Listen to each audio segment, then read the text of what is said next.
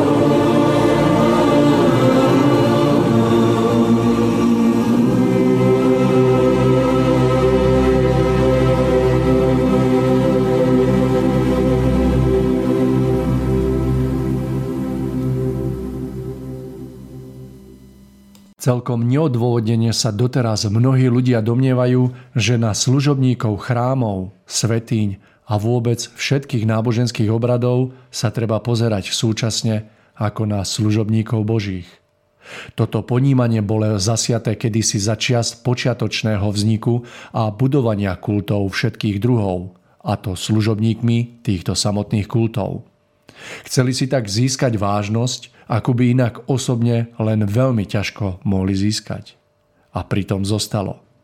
Nikto sa nepokúsil ujasniť si to, že tento názor prináša ľudstvu škodu na miesto úžitku. A čo je najhlavnejšie, že je to znevažovanie Boha. Človek stojaci s bdelým duchom vo stvorení, ktorý sa neuzatvára pred jemnými záchvevmi cítenia svojej duše, nemôže nikdy uznať ako pravdu to, že tomu vznešenému a živému Bohu by sa skutočne slúžilo vykonávaním kultu, žobraním, ktoré ľudia menujú modlením alebo sebatrízením. Tým predsa svojmu Bohu nič nedávame. Nič mu tým neprinášame. Čo tým vlastne chceme dosiahnuť? Ani my sami nebudeme môcť na to odpovedať, až budeme stáť pred súdnou stolicou Božou. Budeme musieť zostať nemí, lebo to všetko sme robili len pre seba. K nášmu vnútornému uspokojeniu a pozdvihnutiu, alebo v zúfalstve, v núdzi. Len ten človek, ktoré, ktorý správne stojí vo stvorení svojho Boha, ktorý sa sám uznáva za súčasť stvorenia a podľa toho žije, ten je pravým služobníkom Božím. Nezáleží, akým potrebným druhom činnosti sa zamestnáva na udržanie svojho pozemského života. Pritom ako časť stvorenia sa bude vždy namáhať prispôsobiť sa tým zákonom, ktoré pôsobia vo stvorení podporujúco. Takto aj on sám podporuje stvorenie a jedine tak slúži správnym spôsobom svojmu Bohu lebo pravým podriadením sa môže vzniknúť iba šťastie, radosť a ďalší vývoj. Tomu sa ale človek musí samozrejme učiť stvorenie poznávať. A toto jediné je pre nás naliehavé. Poznávať vôľu Božiu, spočívajúcu vo stvorení, ktorá sa v ňom trvale samočine prejavuje. Práve o to sme sa však doteraz ešte nikdy správne nestarali. A predsa s nami všetkými nie je to inak, než ako by sme sa nachádzali v ohromnom súkolesí, cez ktoré musíme prejsť bez toho, že by sme na ňom mohli niečo zmeniť alebo zlepšiť. Ak však v ňom nezaujmeme správny postoj, všade nám hrozí nebezpečie.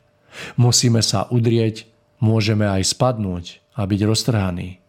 Presne tak, ako v nejakej obrovskej strojovni, kde v nezadržateľnom pohybe sa pred očami myhajú krížom krážom nespočetné hnacie remene, ktoré každého neznalého vážne ohrozujú všade, na každom kroku.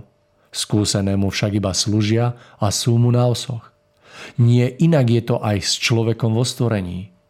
Naučme sa konečne správne poznať toto súkolesie, pretože ho smieme a máme potom využívať ku svojmu šťastiu.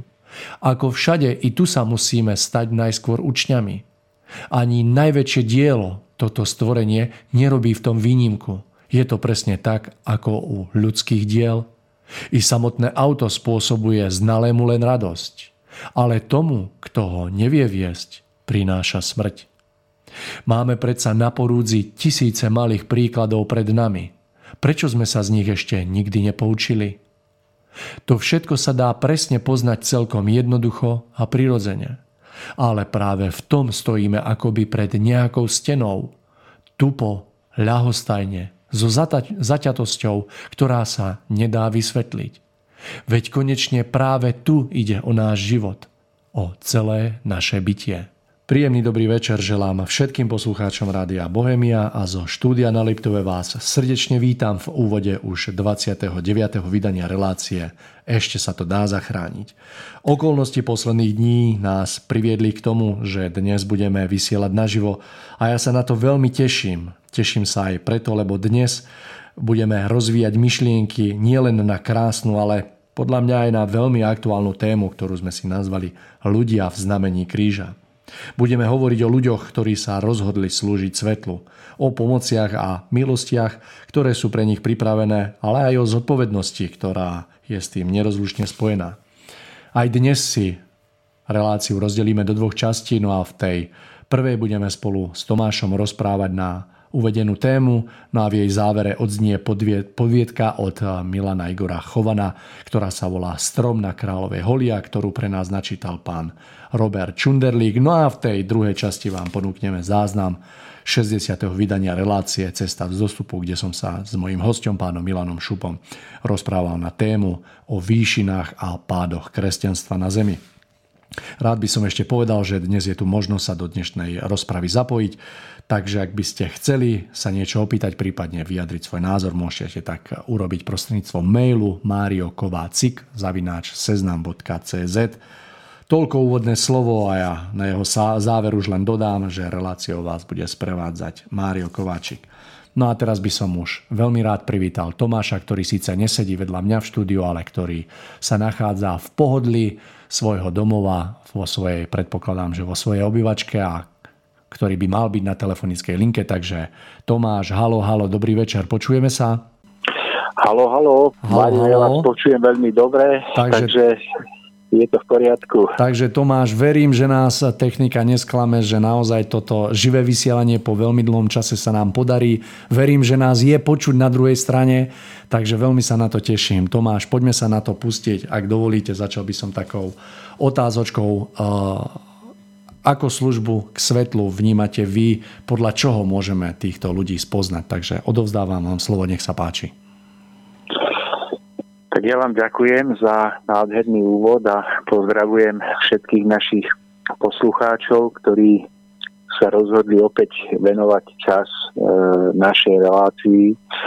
A verím, že spoločnými silami dokážeme túto veľkú tému ľudia v znamení kríža priblížiť na, našim poslucháčom tak, aby mohla priniesť e, úžitok, ktorý sebe skrýva, pretože je to téma nesmierne veľká a ja sa nazdávam, že mm, je veľmi ťažké obsiahnuť ju v horizonte jednej našej relácie. Preto si myslím, že pri najlepšej voli dokážeme k tejto téme povedať iba niekoľko postrehov alebo niekoľko pohľadov ktoré napriek, napriek e, tomu budú nakoniec e, nejakým oživením alebo prinesú posilu nám všetkým, aj našim poslucháčom, do e, každodenného života,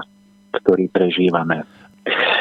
Mario, vaša otázka, vaša otázka znela, že podľa čoho môžeme poznať ľudí v znamení kríža a čo tento pojem vlastne v skutočnosti niekde v tom hlbšom zmysle znamená.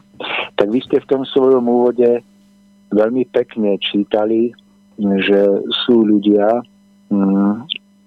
nejakým spôsobom povolaní ľuďmi a sú ľudia povolaní vyššou vôľou, povolaní stvoriteľom, jeho vôľou k tomu, aby mohli byť platnými nasledovníkmi života v súlade s jeho vôľou, v súlade s tým, čo je nakoniec skutočne správne pre život na Zemi, aby sa mohol harmonicky a, a bezpečne a radosne rozvíjať tak, aby každý, kto je účastníkom života, tak mohol v tomto živote duchovne napredovať a mohol nakoniec svoj život správne využiť.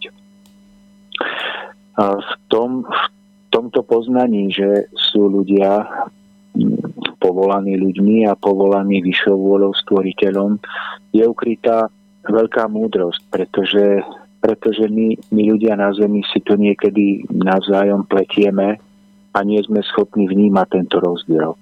Takže ako náhle sa k nám niekto hlási a povie nám, že on pochádza z tej pravej cirkvi, z toho pravého náboženského zoskupenia, ktoré má v rukách dekret na pravdu, nám povie, že je kňaz toho náboženstva alebo pápež, tak sme schopní tomu všetkému uveriť a mm, pri tom všetkom sme schopní prehliadnúť tú skutočnú podstatu diania. A opakom toho je, je ten stav, ktorý by mal nastať, že, že to dokážeme rozpoznať a uvedomiť si, že uh, povolaní ľuďmi, byť povolaný pozemskou organizáciou, církvou, náboženstvom je jedna vec, ale tá druhá, mnoho dôležitejšia, je byť skutočne mm, človekom, ktorý prichádza s tými mm, správne rozvinutými vnútornými schopnosťami a darmi, a ktoré môžu potom skutočne pomôcť nášmu životu na Zemi. A keď sa teda pýtame, že podľa čoho môžeme spoznať ľudí, ktorí sa snažia pôsobiť mm, v tom zmysle pravdy alebo spravodlivosti, v zmysle kríža pravdy, tak e, by sme sa mohli vrátiť k Ježišovmu pôsobeniu na zemi a k jeho slovám, keď hovoril o tom, že jeho nasledovníci sa majú stať e, solou zeme. Vlastne vyzýval svojich nasledovníkov, aby sa stali solou zeme, aby mohli priniesť tejto zemi to, čo táto zem najviac potrebuje. No a v tom slove sol zeme je ukryté nesmierne bohatstvo obsahu, ktorý sme možno dosiaľ nerozpoznali.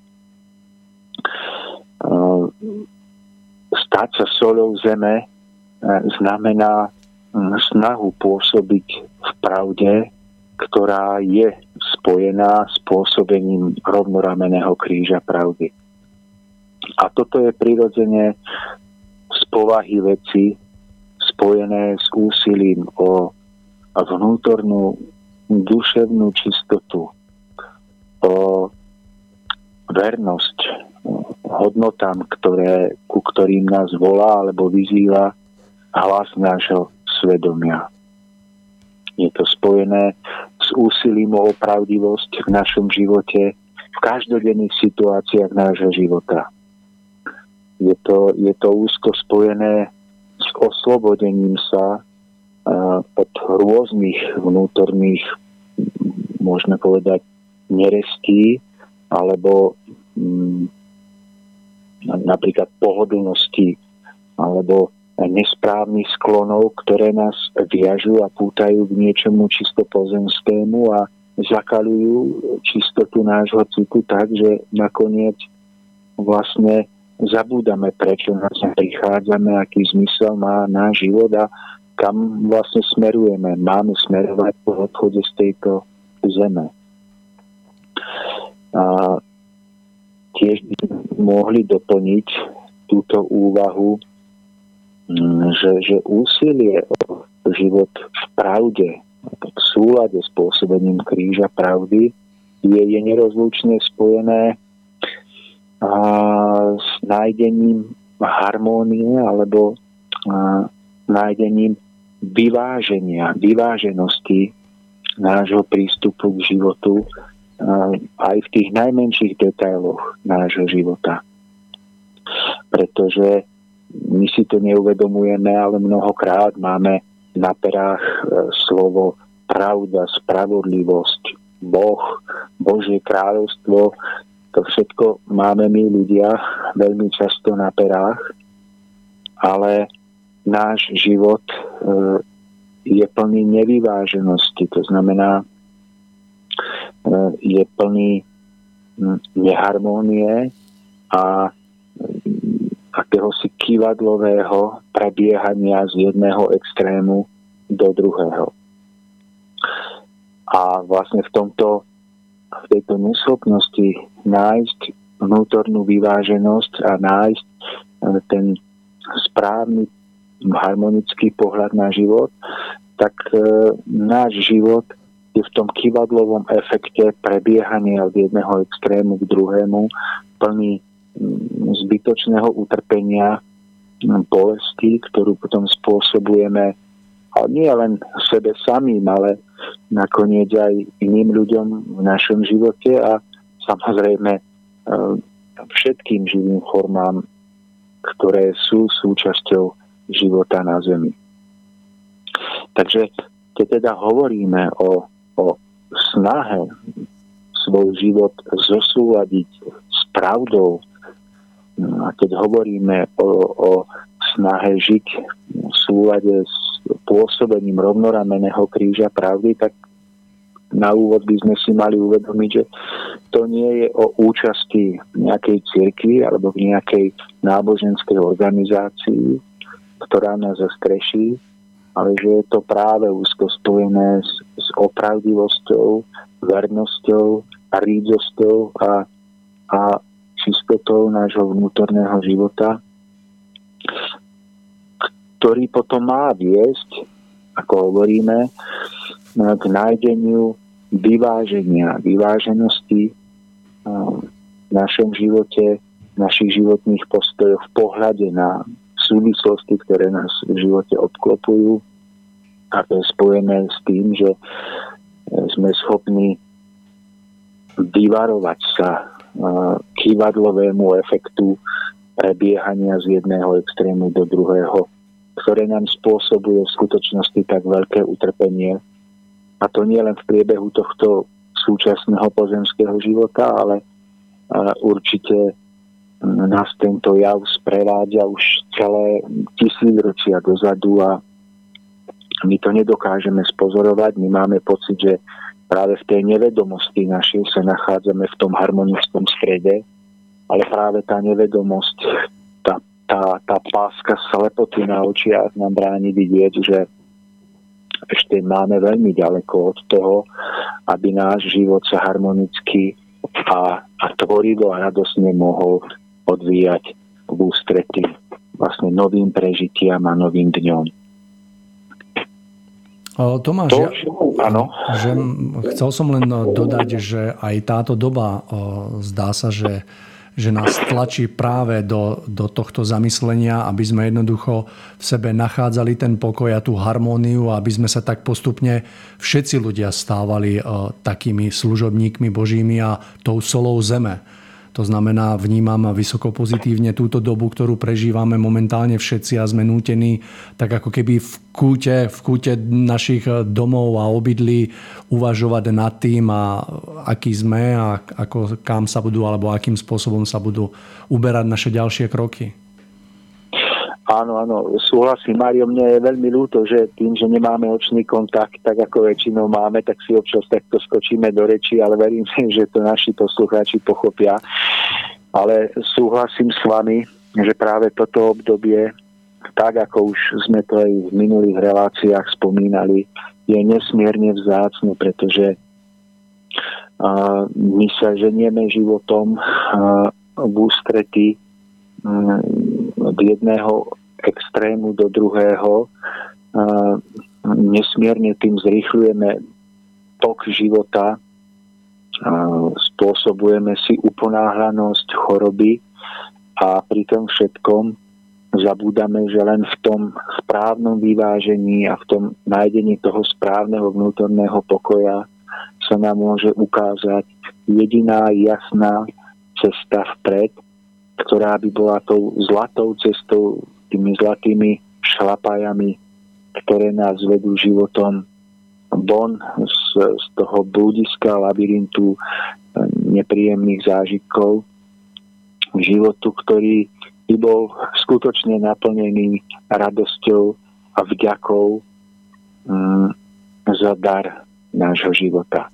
Takže súhlasím, že toto obdobie ktoré mnohí považujú za trest, považujú ho za zbytočnú stratu mm, pracovných príležitostí, že toto obdobie pokoja bude pre mnohých e, tým najcenejším, aké sme v, možno, že v horizonte niekoľko desať alebo storočí dozadu smeli prežiť, pretože uh, byť vo výnimočnom stave uh, bez vojny a bez toho, aby nám nad hlavami lietali vojenské lietadla zhadzovali na nás bomby a, a mohli prežívať uh, pokoj a um, upriamenie sa na hlavnú zmysel nášho života, tak, tak to je skutočne veľký dar.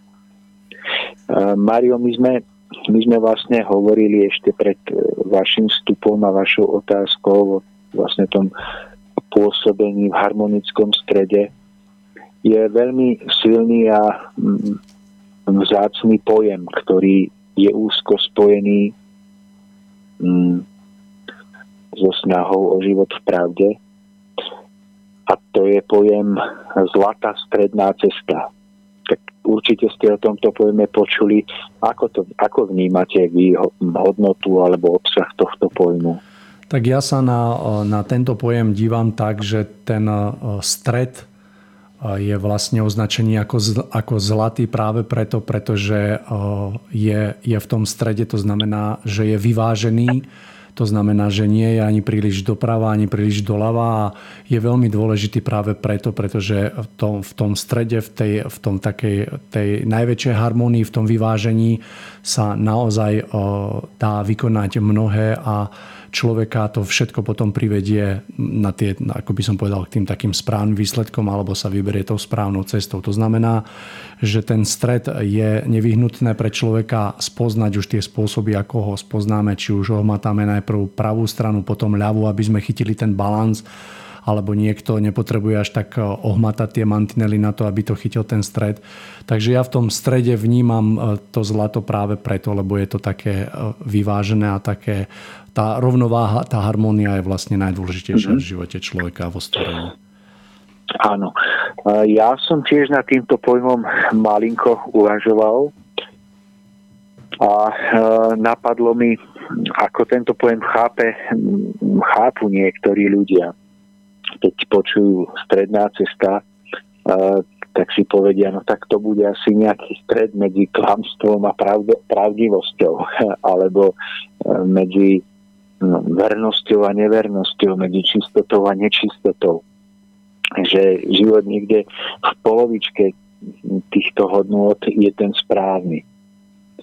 Tak e, ja by som to rád uviedol na pravú mieru, názor mnohých ľudí, že, že tu sa nejedná o stred v tomto zmysle, pretože človek nemôže byť napol pravdivý a napol klamár, aby žil správne. Ale, ale e, je potrebné to pochopiť tak, že mm, skutočne tá zlatá stredná cesta je snaha o mm, také to vyhnutie sa tomu kivadlovému efektu a je to, je to to vyhýbanie sa extrémom v našom živote. A to je v skutočnosti niečo úplne iné než život, ktorý je žitý v polovičke cnostne a v polovičke necnostne. Čiže stredná cesta je akási aj snaha o umiernenosť nášho postoja, nášho prístupu k životu. Kedy dokážeme ovládnuť mm, oheň emócií, ktorý niekedy splanie v našom vnútri, keď sa na niekoho alebo na niečo nahneváme, ktorý dokážeme e, vyvážiť. A poznaním hlbších súvislostí toho, čo sa okolo nás deje, kedy si dokážeme zachovať, ako sa hovorí, chladnú hlavu, rozvahu a dokážeme potom jednať o mnoho viac účinne a o mnoho viac zmysluplne aj pre, pre našu vlastnú budúcnosť.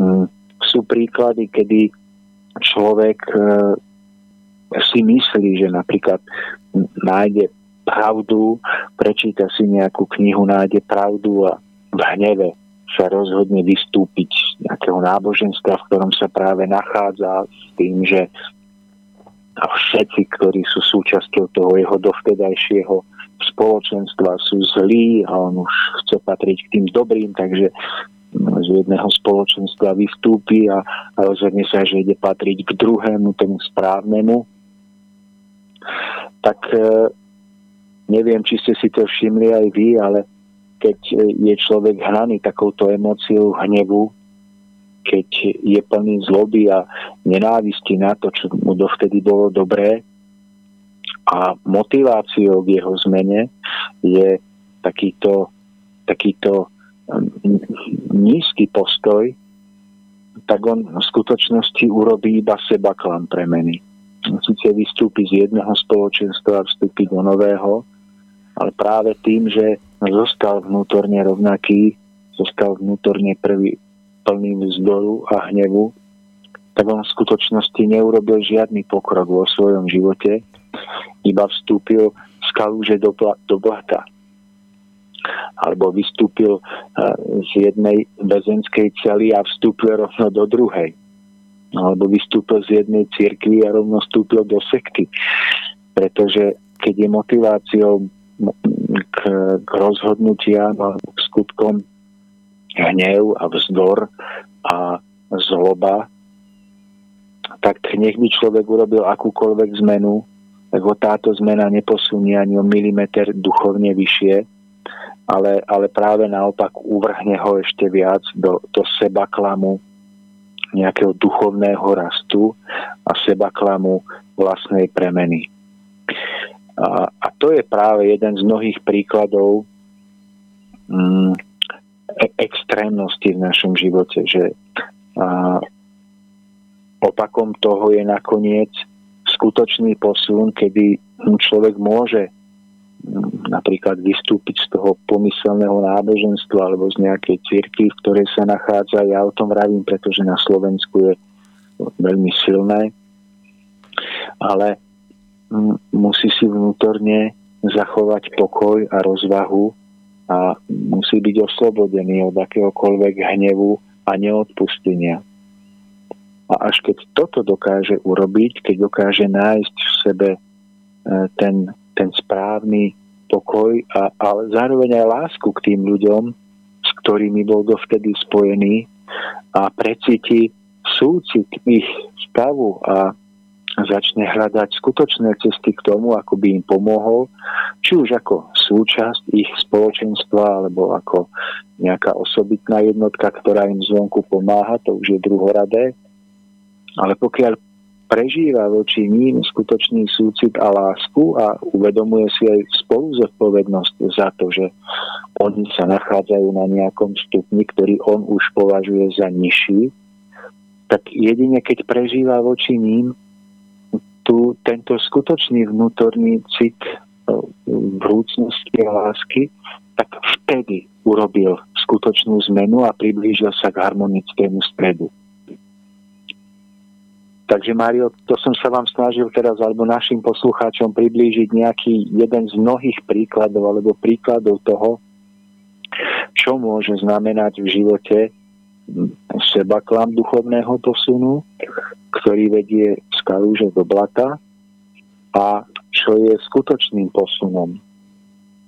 Takže akákoľvek e, zmena alebo akékoľvek rozhodnutie, ktoré sa v živote rozhodneme urobiť a ktoré je motivované hnevom, vzdorom, vzburou, je väčšinou iba, iba, iba seba klamom skutočného riešenia a skutočnej pomoci ale keď je v tom našom prístupe ukrytá skutočná zrelosť a skutočná láska, tak vtedy sme sa opravdivo posunuli dopredu a môžeme veci uzdravovať a liečiť. Z môjho pohľadu je Tomáš veľmi krásne v tom príklade vystihnutá tá podstata práve v, v človeku, ktorý sa rozhodol slúžiť svetlu, že, že to podstatné je ukryté v ňom, to znamená, že sa upriamuje pozornosť na to vnútro jadro človeka a že tá vonkajšia forma vôbec nie je až taká dôležitá ako tá vnútro. Čo sa domnievam, že dnes v dnešnom svete sa práve kladie dôraz na tú vonkajšiu formu a to vnútorné zostáva úplne bez povšimnutia.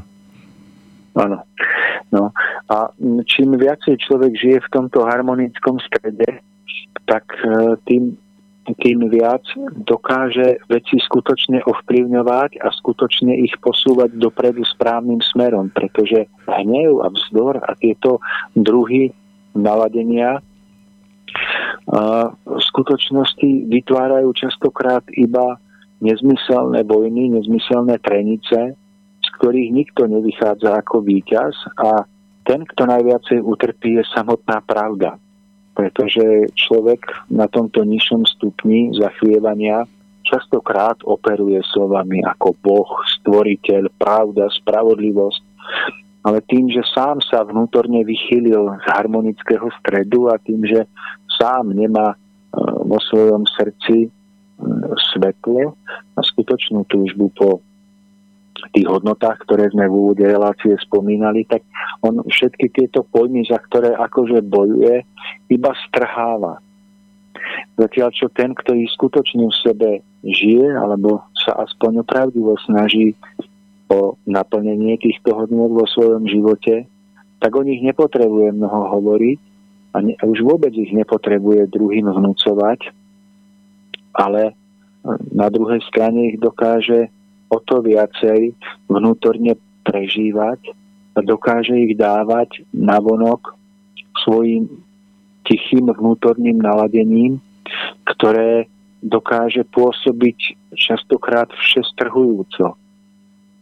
Že človek, ktorý sa takto snaží pôsobiť v pravde a v súlade s tým rovnorameným krížom pravdy, tak e, je to človek, ktorý častokrát mnoho navonok nehovorí o svojich vnútorných zážitkoch alebo mnohokrát ani nespomína tieto znešené pojmy spojené so svetlom a stvoriteľom, ale tým, že ich vnútorne opravdivo prežíva, tak ich sila cez neho môže pôsobiť a takýto človek dokáže tým tichým pôsobením skutočne pretvárať život na Zemi do dokonalejšej podoby, dokáže pomáhať druhým ľuďom, ktorí sú súčasťou jeho života, tým tichým naladením a pôsobením, aby aj oni sami v živote mohli vyvážiť a vycentrovať svoje vlastné správanie k iným ľuďom. Takže nejakým vzácným klenotom alebo vzácnou hodnotou takýchto ľudí je práve to, čo cez nich vychádza na vonok vnútorne. A ich okolie to spoznáva jednoducho podľa toho, že, že z týchto ľudí mm, vyciťujú takú uh, tajúplnú krásu, častokrát vzbudzujúcu až, až prirodzenú, opravdivú úctu. A oni sa potom mnohokrát snažia týmto ľuďom pomáhať, pretože cítia, že títo ľudia majú v sebe nejaký presah niečoho, čo je nesmierne vzácne a čo táto zem veľmi potrebuje. No a tak vznikajú krásne vzťahy založené na opravdivej úcte. Ale to, čo je základom tohoto tajúplného a krásneho pôsobenia je to krásne vnútorné naladenie ľudí usilujúcich sa o pravdu, ktoré je živené častokrát práve spomínanou mlčanlivosťou. Tým, že oni sami si snažia ujasňovať a uvedomovať aj v kolobehu všetných dní ten pravý zmysel a cieľ ľudského ducha vo stvorení. A tým, že oni si tento cieľ dokážu ujasňovať, dokážu sami k nemu vnútorne smerovať, tak a, sa stávajú prieplavom tej kryštálovej krásnej sily čistého pôsobenia, ktoré táto zem tak nesmierne, nesmierne potrebuje.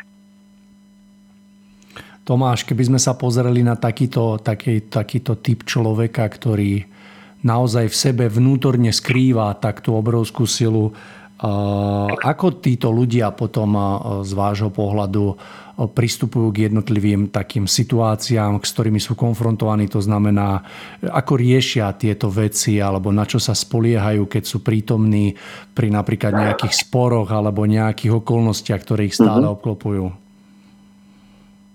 Mario, um, ja si myslím, že um, starajú sa hlavne o to, čo sami môžu zmeniť, alebo čo sami môžu zdokonaliť, zušľachtiť a o to menej sa potom starajú o to, čo by mali robiť alebo meniť iní ľudia uh, v ich okolí.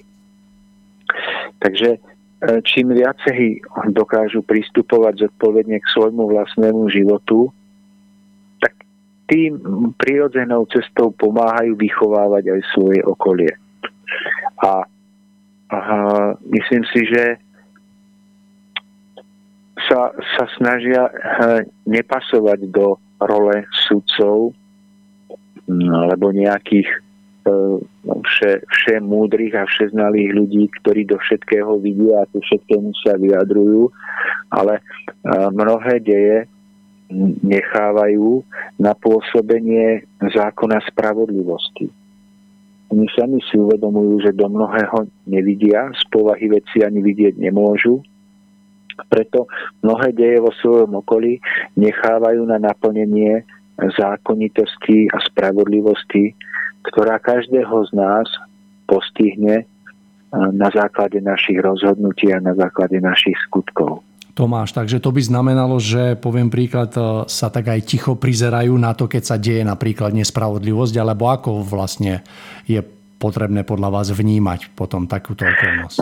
No Mario, to je veľmi dobrá otázka, pretože hm, tak ja si myslím, že ten základ ich pôsobenia spočíva v tom, že o, oni práve že uvádzajú do pohybu mnohé deje a a mnohé deje sa práve vďaka ich vnútornému pôsobeniu ukážu v pravom svetle. Ale to ich pôsobenie nie je v tom, že všade prichádzajú ako sudcovia a rozhodcovia, ktorí sa ku všetkým drobnostiam okolo seba vyjadrujú. Ale to, čo sme zatiaľ nejak nepochopili, je, že títo ľudia svojim správnym vnútorným naladením privádzajú veci, mnohokrát ťažké karmické úzly v ich okolí, k skutočnému rozuzleniu a k tomu, aby sa ukázala práva tvár napríklad ľudí alebo situácií v ich okolí. Takže, takže určite asi v živote každého jedného z nás sú situácie, kedy by bolo alibizmom povedať, viete čo, ja sa k tomuto vyjadrovať nebudem, ja neviem, ako to je, e, to, to, to sa musí spravodlivosť nejako sama naplniť pretože vieme sami, že mnohokrát je takéto správanie pokrytectvom. E, preto e, sa pýtate veľmi, veľmi dobre, pretože je nevyhnutné, aby sa každý jeden z nás, aj človek usilujúci sa o spravodlivosť a pravdu, vedel rozhodne a jasne vyjadriť pre ochranu e, toho, čo považuje za spravodlivé a múdre. Ale druhou stránkou mince je, že, že človek väčšinou skutočne nevidí do najmenších súvislostí a detailov a napríklad vzťahov, ktoré ho obklopujú, hlavne ak sa jedná o vzťahy iných ľudí. Nevidí do rôznych karmických vlákien, ktoré týchto ľudí navzájom spájajú a nevidí do skutočných príčin toho, prečo títo ľudia prežívajú to, čo práve prežívajú a preto takýto opravdu usilujúci človek musí, a on to aj dokáže, správne rozpoznávať, kedy má niečo povedať a kedy má mlčať. Ale skutočnosťou je, že takýto človek v správnom čase hovorí správne slova, ale častokrát práve mlčí, pretože vidí, že, že ten, ktorý sa najviac cíti byť dotknutý a ukrátený, je častokrát svojou vlastnou povahou príčinou toho, že prežíva utrpenie, ktoré prežíva. E, takže Mário, to je asi otázka tých jednotlivých individuálnych situácií e, v živote človeka, kedy sa musí vedieť rozhodnúť, čo má v danú chvíľu spraviť. Áno, je to presne e, vyhradené zrelosti ducha, že dokážeme zavnímať, e, keď niečo povedať, čo povedať a kedy zostať mlčať a e, zrejme dneska to bude troška tak naopak, že zasahujeme asi príliš veľa do vecí, ktorých by sme možno nemali zasahovať až tak a možno niekedy tam, kde sa očakáva alebo je chcené, aby sme zasiahli, možno tam ostávame mlčky stáť. Tomáš, 45 minút z našej dnešnej relácie je za nami. Navrhujem, aby sme si dali krátku prestávočku, ktorú vyplníme piesňou, no a po nej by sme sa vrátili späť. Nech sa páči. Môžeme to tak robiť, takže ideme na to.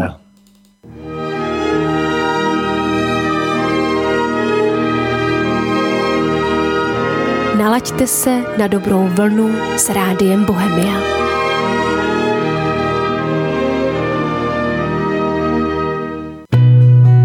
Ozajstnú lásku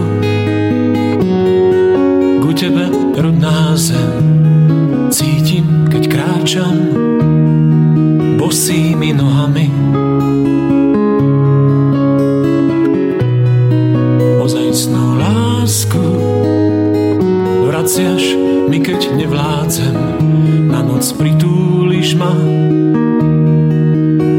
Medzi horami. Budíš ma ráno, keď slnko vychodí, umieš rosou a vôňou nasítiš. Vysoko v horách sa mi vždy vyjavíš, vetrík ťa znesie tam,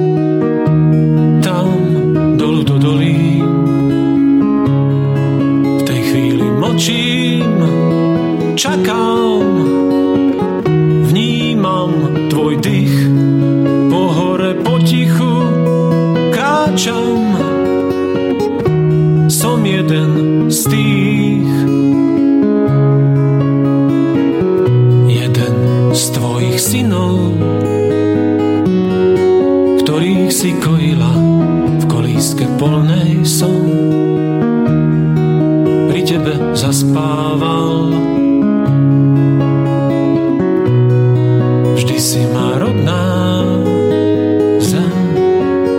bezpečne chránila ozajstnou láskou. Pamätám, dobre viem, a teraz mlčím, čakám, objať ťa chcem, na lúke ležím, vnímam moju rodnú zem. A teraz mlčím, čakám, objať ťa chcem, na lúke ležím,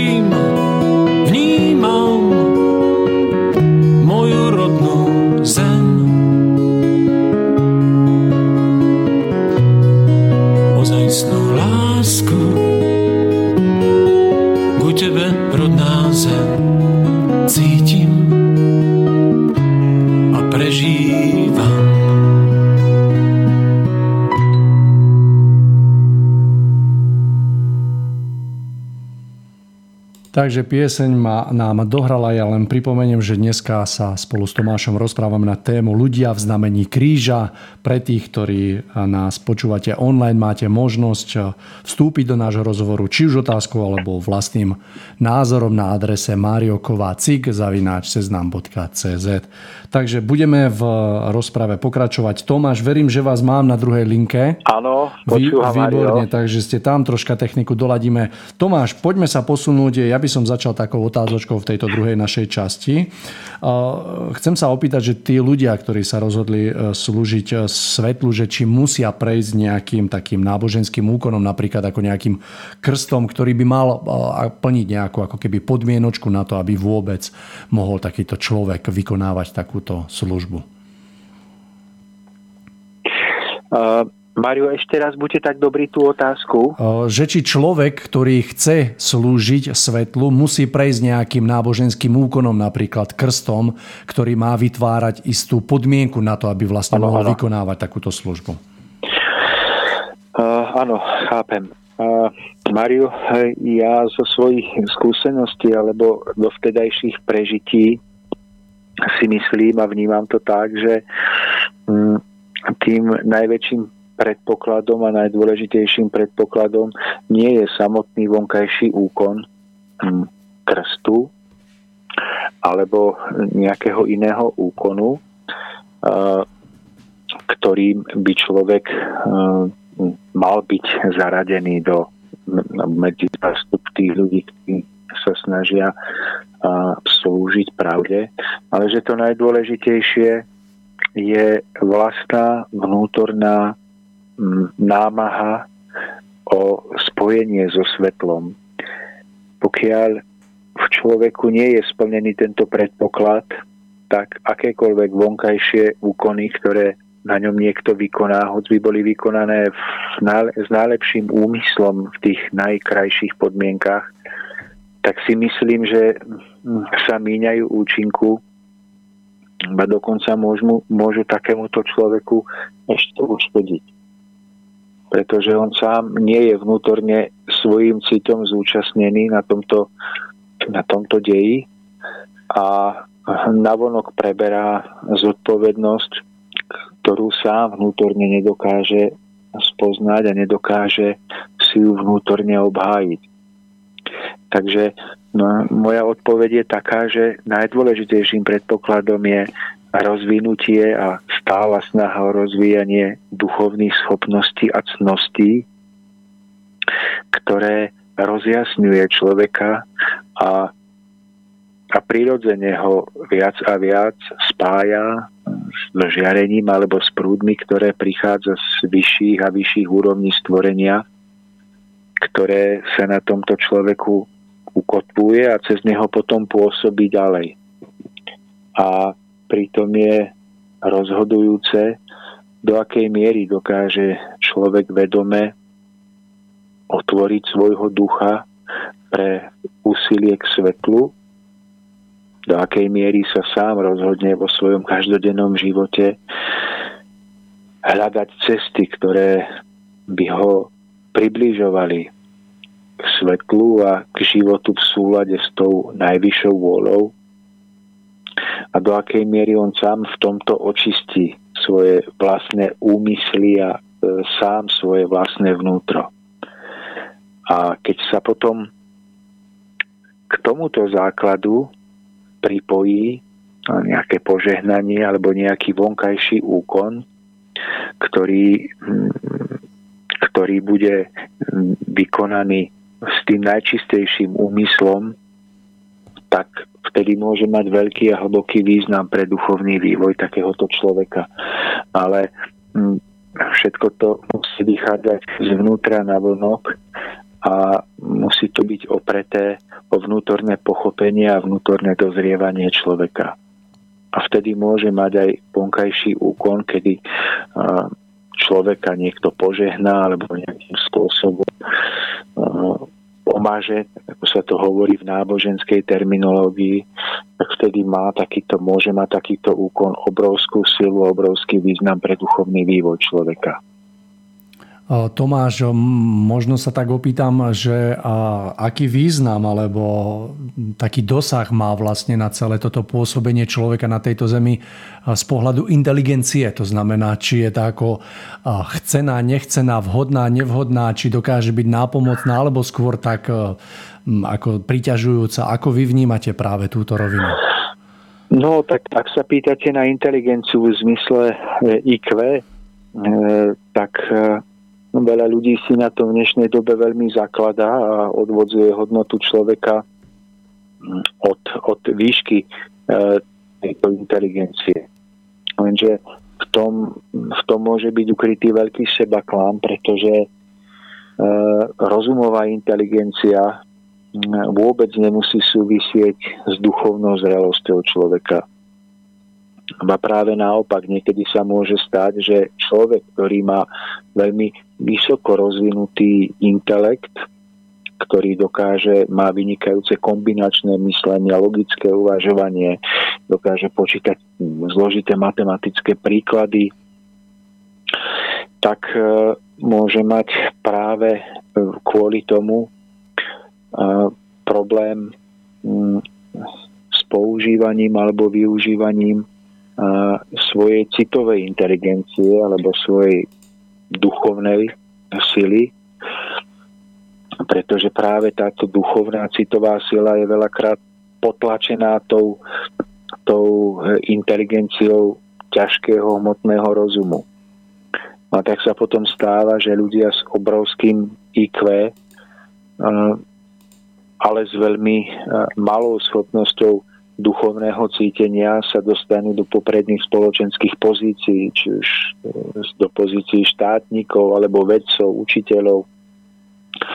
Ale tým, že v sebe nedokážu počúvať detsky a jednoducho hlas svojho citu, svojho ducha, svojho srdca, tak sa stávajú monštrami, že majú veľký dosah na pozemský život svojimi vedomosťami v ovládaní rôznych pozemských technológií. Ale väčšinou tieto vedomosti zneužijú a postavia ich do služieb zla, do služieb seba deštrukcie.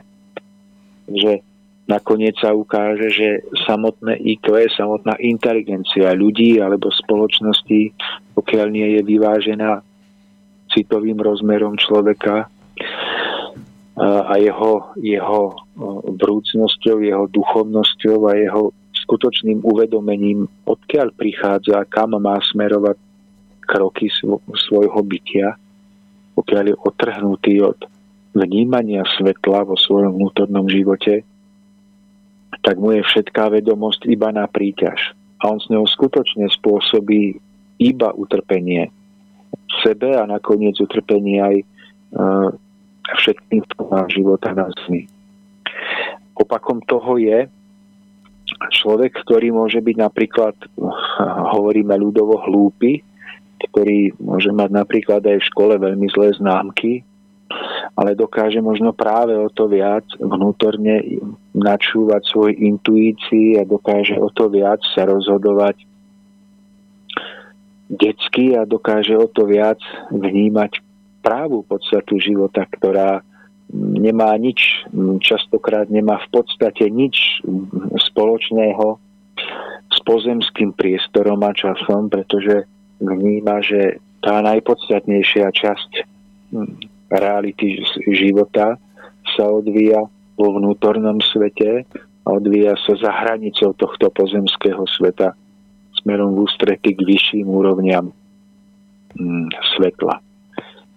No a mnohokrát práve ľudia s nižšou s nižším IQ, s nižšou rozumovou inteligenciou dokážu o to detskejšie a opravdivejšie zachytávať tie správne vnútorné duchovné a citové záchvevy svojho vnútra a dokážu potom o to viac o svojom živote, hoď možno bez veľkých funkcií alebo bez miliónov na účte, naplňať nejakú uh, hlbšiu, opravdivejšiu podstatu vlastne zmyslu svojho života. Preto môžeme vidieť aj, že v období narodenia Ježiša dokázali jeho príchod vnímať jednak mudrci, ktorí prišli a odišli, tzv. traja králi a podľa všetkého mali ostať pri Ježišovi a mali mu pomáhať počas jeho života. Ale predovšetkým tento, tento veľký príchod Syna Božieho na zem dokázali zavnímať jednoduchí pastieri, ktorí neboli obdarovaní prílišnou rozumovou inteligenciou a práve preto dokázali čistotou svojho srdca a svojho ducha vnímať, že medzi nich prišiel Mesiáš. Ale my sme, Mario, v úvode našej relácie hovorili, že je nesmierne dôležité snažiť sa v našom živote o, o čo? O zlatú strednú cestu. O harmonický stred. No a to to by sme mali aplikovať aj na túto vašu otázku. A to znamená, že nie je, nie je, uh, nie je ideálne, keď je človek, dajme tomu, iba rozumovo inteligentný a, a nemá v sebe rozvinuté duchovné schopnosti, rovnako ako nie je ideálne, keď má iba rozvinuté duchovné schopnosti svojho typu, svojej intuície, a úplne zanedbá ten rozumový rozmer svojho života, svojej inteligencie. Pretože môže mať potom ideálne vízie o tom, ako by mal život na Zemi vypadať, ale v skutočnosti mm, má, jeho dosah na život je o to menší, že vždy musí pracovať pod niekým, kto to má v hlave usporiadané lepšie a kto ho využije pre svoje ciele. A tá zlatá stredná cesta, o ktorej vravíme, by spočívala v tom, že, že pripúzme, že rozumová inteligencia má svoje opodstatnenie v našom živote a nech je aj vyššia. Nech je možno aj veľmi vysoká. Ale, ale uvedome si, že čím je vyššia, tak tým viac musí človek vedome dbať o to, aby zároveň rozvíjal aj svojho ducha, svoje srdce a svoj cit.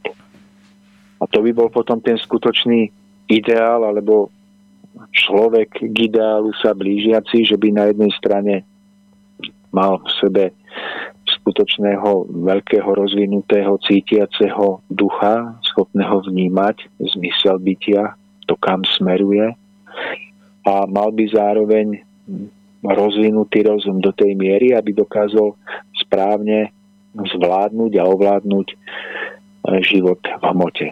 Javí sa ako veľmi dôležité vedieť vnímať, že človek jednoducho disponuje jednou aj druhou zložkou a ešte dôležité, dôležitejšie začať hľadať ten taký vyvážený stred, pretože my už vieme aj naši poslucháči, že tá jednostrannosť alebo prepestovaná z jednej strane naozaj dokáže spôsobiť veľké škody Takže všetko to začína naozaj uvedomením si toho, že človek jednoducho má aj tú zložku citovú, aj tú rozumovú a nájsť e, medzi tým ten, ten balans a tú rovnováhu a postarať sa alebo starať sa o rozvoj jednej aj druhej zložke je veľmi dôležité. No a táto doba práve si myslím, že ako by som to povedal, pokulháva práve na tom, že do tej jednej strany teda rozvoj toho, toho rácia, tej rozumovej zložky človeka sa venuje príliš veľa času na úkor tej, tej duchovnej citovej stránky. A keď sa pozrieme len na samotný, samotný školský, ktorý bol správne nazvaný výchovno vzdelávací proces, tak sa domnievam, že už prebieha len vzdelávací proces čo potom v konečnom dôsledku naozaj spôsobuje veľké škody. Tomáš, ale myslím si, že by sa to dalo aj povedať tou, tou krásnou myšlienkou, ktorú vyriekol Ježiš niekedy, že tí prvý raz budú poslední a poslední budú prvý. Dalo by sa to tak povedať o dnešnom A určite človeku? by sa to tak dalo povedať. To je, to, je, to je pravda, ktorá platí od vekov na veky. Ale ja by som to ešte, ešte, ešte vás doplnil ešte jednou myšlienkou aj, e, a opäť sa odvolám na, na obdobie života Ježiša, pretože je toto obdobie a vôbec život Ježiša, tak ako je zaznamenaný v spomienkach veľkým vzorom, preto ho často spomínam, tak on, on e, svojim učeníkom hovoril niečo v tomto zmysle, že e, ľahšie prejde ťava uchom ihly ako boháč do neba. Ja by som to zmenil. Ja by som to, ja by som to pre tú dobu trošku si dovolil zmeniť, že ľahšie prejde ťava uchom ihly ako vysoko vzdelaný a inteligentný človek do neba. Nechcem sa dotknúť, nechcem sa skutočne dotknúť nikoho, kto oplýva vysokou rozumovou inteligenciou, iba je to skutočne tak, keď pozorujete život, žiaľ, že veľmi dobre funkčný mozog v zmysle rozumovej inteligencie častokrát spôsobuje úplnú neschopnosť prejavu ducha v tele. A to má potom také následky, že aj človek, ktorý sa hlási k duchovnej ceste, k duchovnému zmyslu života, tak nakoniec ani nevie, že zmýšľa o duchovných veciach čisto rozumovo. On to nevie, pretože sa zaoberá tzv. duchovnými hodnotami, duchovnými pojmami, ale tým, že to v jeho hlave, v jeho mozgu prepaluje skutočne všetko do toho rozumového, analytického spôsobu uvažovania, tak nevie, že žije iba seba klame duchovného, duchovného života. Ale to, že, že platí že ľahšie prejde ťava uchom ihly, než vysoko vzdelaný človek do neba. To neznamená, že to tak má byť. Ja si myslím, že to má byť tak, že človek má byť aj vysoko inteligentný a rozumovo vzdelaný. Ale musí potom vynaložiť tú druhú, ten druhý protidiel, protipol námahy a to je o to väčšia snaha o správne duchovné zachvievanie. A keď toto dokáže človek sklbiť, že dokáže na vysokom stupni prepojiť silné duchovné záchveby svojho vnútra s dobre e, spravovanou rozumovou logikou a pôsobením, tak sa stane nesmierne dôležitým pomocníkom počas života e, na Zemi.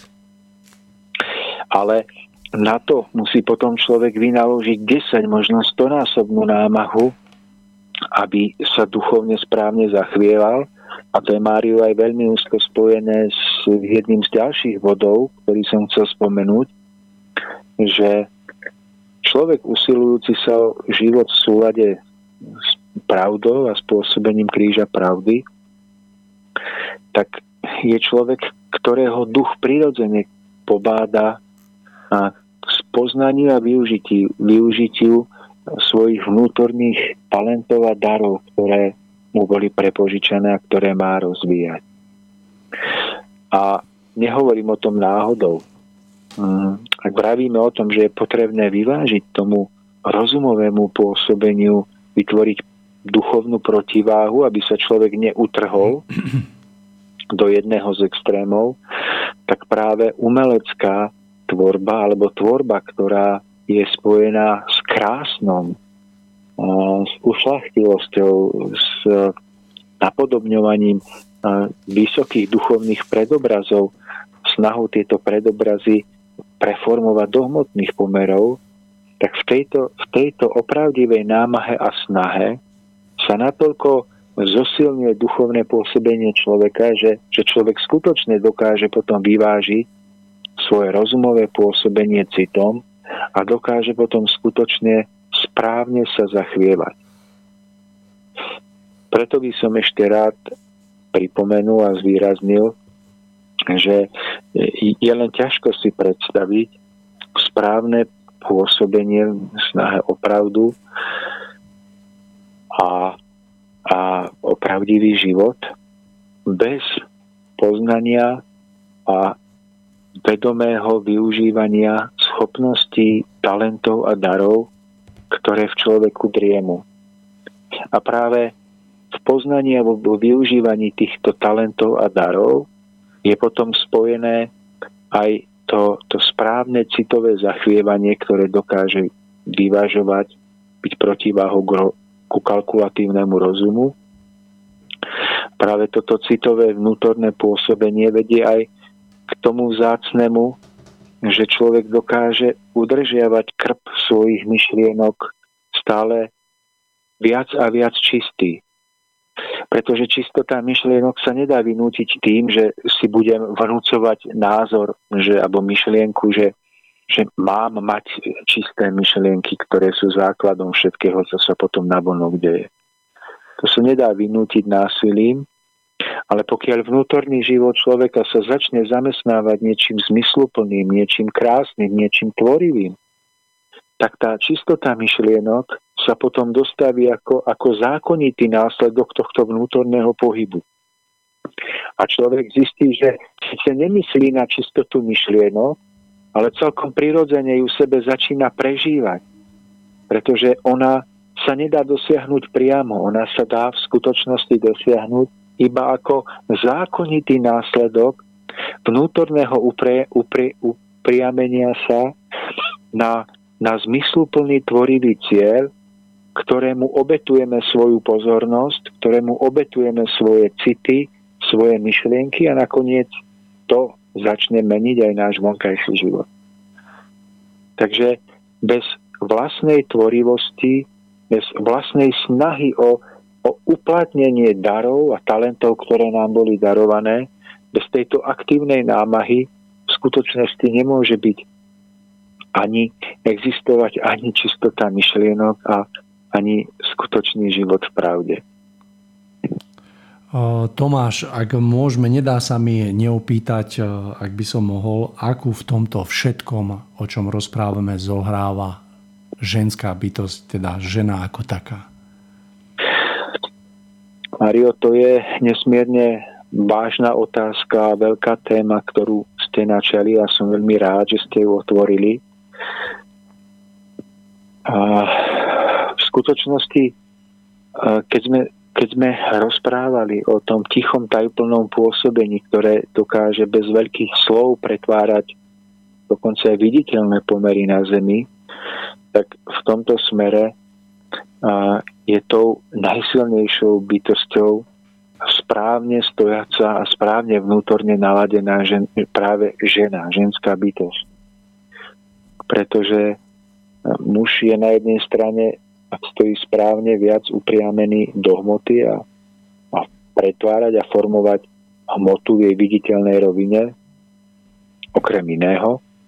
A žena je uspôsobená svojou jemnejšou jemnosťou a citovosťou a láskyplnosťou práve na to, aby dokázala zvýšim ešte viac ako muž príjmať tieto vysoké ušlachtilé žiarenia z pravdy a dokázala ich svojim pôsobením, niekedy práve tichým pôsobením alebo pôsobením, ktoré sa formuje do krásy krbu domova, aby, aby dokázala toto žiarenie prelievať ďalej.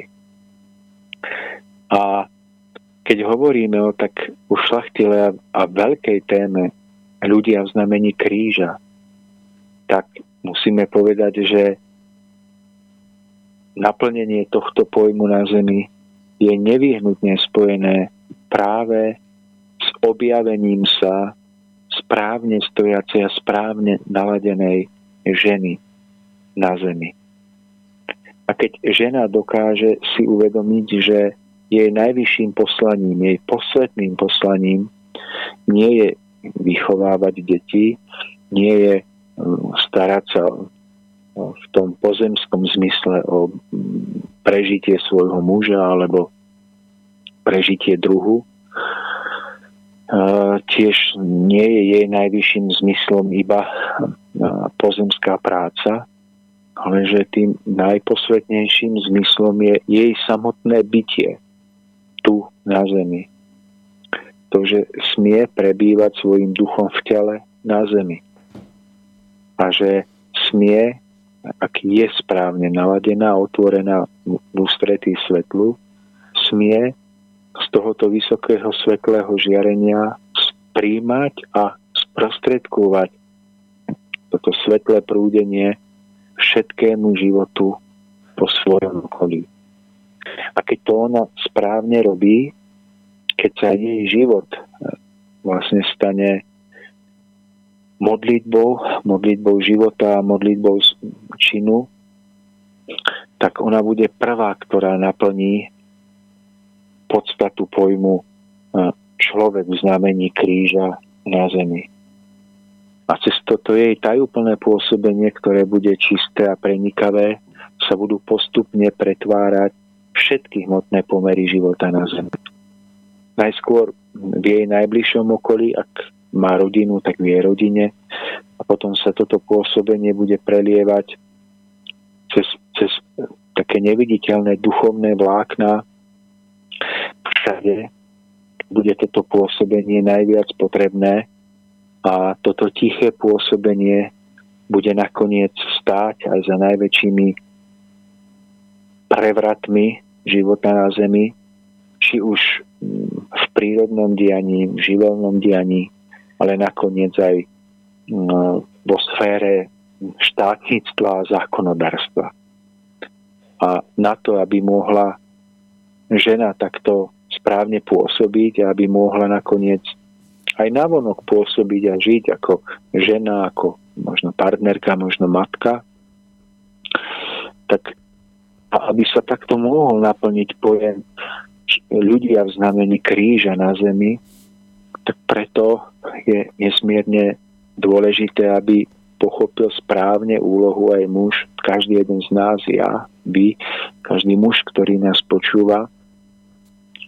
A, a naplnenie tejto úlohy muže, muža spočíva predovšetkým v tom, že pochopí, v čom je tkvie blahodárna a liečivá úloha vlastne pôsobenia ženy o stvorení. Pôsobenie muža sa nezačína vonkajšími skutkami, vonkajším pretváraním hmoty, ale začína sa tej prapôvodnej podstate v pochopení veľkej osvetnej úlohy ženy a v tom, že muž vo vzťahu k žene pochopí, aká je jeho vlastná úloha a v tom, že začne nachádzať vytrženie radosti v tom, že smie pomáhať žene na zemi, aby si zachovávala toto krásne hladenie, aby si mohla toto naladenie každodenne udržiavať ako trvalú modlitbu. A keď muž toto pochopí, tak jej postupne začne nad ňou stvárať tie neviditeľné e, duševné alebo duchovné krídla ochrany nejakej tej hrubšej pozemskej ochrany a bude prežívať najväčšiu radosť a najväčšie šťastie, aké môže zažiť, že smie v tomto krásnom mystériu života zohrávať túto posvetnú úlohu aj muž a že smie žene vytvárať toto krásne naladenie, aby, aby ona trvalo príjmala a zachopovala prúdenie síl z vysokých úrovní stvorenia. A prinesie to požehnanie nie len jemu samému, ale prinesie to požehnanie aj, aj pre ženu, ktorá z za to, že nie je tlačená, že nie je nútená, že nie je vydieraná, ale že môže, smie v ochrane muža pôsobiť v tomto smere v smere svojej duchovnej úlohy, svojho predurčenia, tak ona bude potom vo svojej radosti a bláženosti zase prenášať požehnanie a bláženosť na všetky ostatné formy života. A v tomto nemusí byť muž vo vzťahu k žene v nejakom osobnom vzťahu, aby si, si žena nezačala teraz myslieť, že ak sa nevydá, alebo nebude žiť fyzicky po boku muža, takže sa to nedá naplniť. Možno je to o to ťažšie potom, ale v tej prapôvodnej podstate tejto, tejto, tohto obrazu nie je táto duchovná vysoká úloha žena, ženy podmienená fyzickým spolužitím s mužom. Že k tomu môže dôjsť aj na neviditeľnej rovine, takže žena sa vôbec vyskytuje na zemi a muž jej nejakým spôsobom pomáha. Tých foriem no, samozrejme môže byť viac. Ale, ale e, tá žena vlastne zistí, že nie je tu len na vonkajšiu prácu, hoci tá vonkajšia práca je súčasťou života, keď veci navonok v domácnosti, v záhradke alebo kde pracuje, robí pre, prežíva ako modlitbu, tak majú hlboký význam a sú nenahraditeľné. Ale dôležité je, aby, aby muž umožnil žene prežívať život ako modlitbu.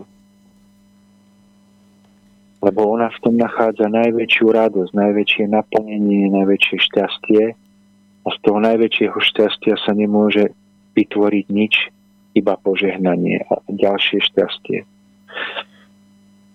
A toto sú jednoducho tie, tie prekrásne momenty, že a viete, človek sa niekedy snaží v živote vyriešiť nie jeden ťažký prípad, ťažkú situáciu, ktorá ho postretne.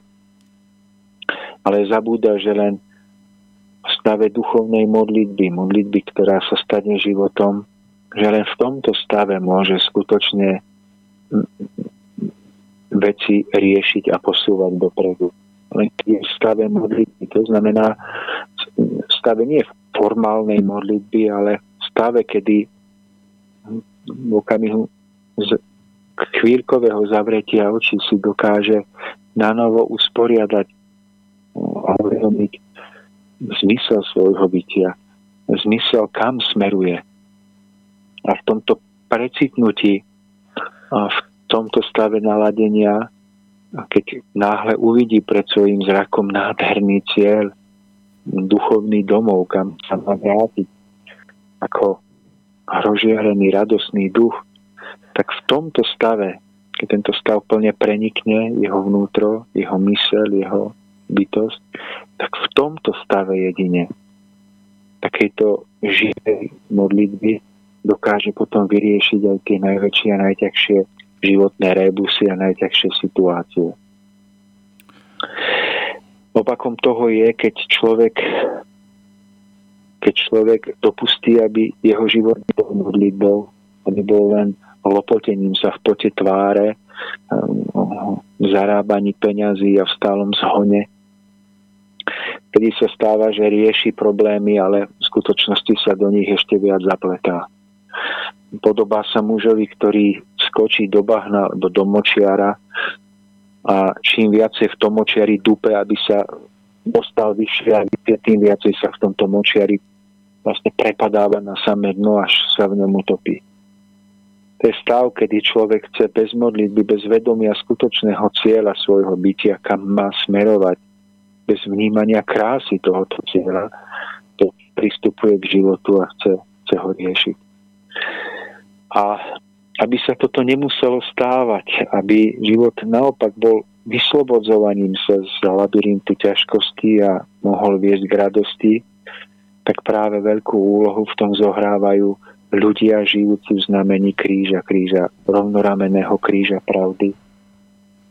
A rozhodujúcu úlohu v tom hrá to tiché, tajúplné pôsobenie, ktoré cez nich pôsobí, ktoré sa v správnom čase zhmotní do slov a do skutkov a v ktorom má kráčať ako prvá práve žena za podpory muža. Tomáš, vyzerá to tak, že ukončujeme dnešnú časť tejto relácie tou najpodstatnejšou časťou. To znamená pochopením úlohy ženy, pochopením úlohy muža, pochopení sa navzájom a v spoločnom sa podporovaní a rozvíjaní sa. A tu sa rodí vlastne základ úplne všetkého, všetkého, čo potom smieme vnímať a prežívať a samozrejme je to aj e, základom práve toho pôsobení, e, pôsobenia v znamení kríža. Takže teším sa, že sme, že sme smeli e, rozvinúť aj práve tieto myšlienky, ktoré stoja na samom začiatku a od nich sa všetko potom odvíja. Práve naopak, keď poviem, že pokiaľ naozaj nedbáme ako ľudia na túto najzákladnejšiu rovinu, tak mnoho také bolesti a utrpenia, takého nezdaru prichádza do našich životov. A opäť pripomeniem, že táto doba je okrem iného krásna práve aj v tom, aby sme si uvedomili túto rovinu a tak troška verím tomu, že myšlienky, ktoré tu rozvíjame, budú zrozumiteľné a uchopiteľné pre našich poslucháčov a že vytvoria tak ten krásny a pevný základ na to, aby sme vykročili ďalej troška inak ako doteraz a aby sa nám potom darilo. Tak Mário, ak sme teda v závere našej relácie, asi je to tak, tak ja na záver by som, by som teda poprial nám všetkým, pretože tieto slova sa týkajú predovšetkým nás, ktorí o tom hovoríme, aby sme v tom boli aspoň malými vzormi, tak prijal by som nám všetkým, aby sme dokázali prežiť pozemský deň ako ako skutočnú citovú modlitbu v spojení so svetlom, s úrovňami nášho domova, aby sme spoznali, že to nie je formalizmus naučených vied, ale že to je živé spojenie nášho citu s úrovňami, ktoré sú nádherné, sú skutočné, ktoré na nás čakajú a do ktorých sa raz máme vrátiť. A prijal by som, aby sme touto modlitbou predchli každý náš skutok, každý náš pohľad, každé, um, každý najmenší skutok, ktorý budeme smieť vykonať a aby sme v tomto sa mohli stať ľuďmi, ktorí budú prinášať tejto zemi sol života. To znamená to najcenejšie žiarenie duchovného druhu, ktoré bude uzdravovať, ktoré bude podporovať všetko slabé, čo sa usiluje k svetlu a zároveň ktorom bude mocná a niekedy prísna ochrana pre všetkým, čo sa snaží rozširovať neprávosť alebo nízkosť. A vám, Mário, opäť, tak ako vždy, chcem poďakovať za váš čas, za nádherné moderovanie, za otázky, ktoré našu tému nádherne posunuli tam, kde ju posunuli. A úplne na záver by som rád poďakoval našim poslucháčom za to, že e, nás opäť vydržali počúvať. No a budem sa veľmi tešiť, pretože dneska sa mi tak dobre s vami rozpráva, že ani sa mi nechce skončiť, tak sa budem tešiť na ďalšie chvíle pri takomto spoločnom vysielaní.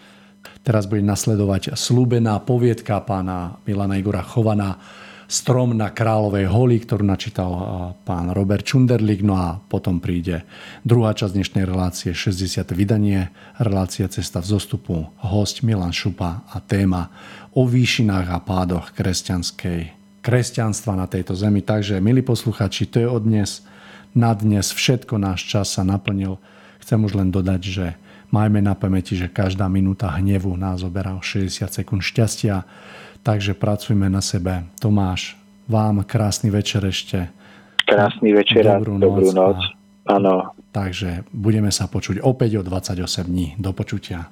Mám v sebe všetkých 12 znamení, ich sila v mojom vnútri pramení. Ako studnička živého vedomia som,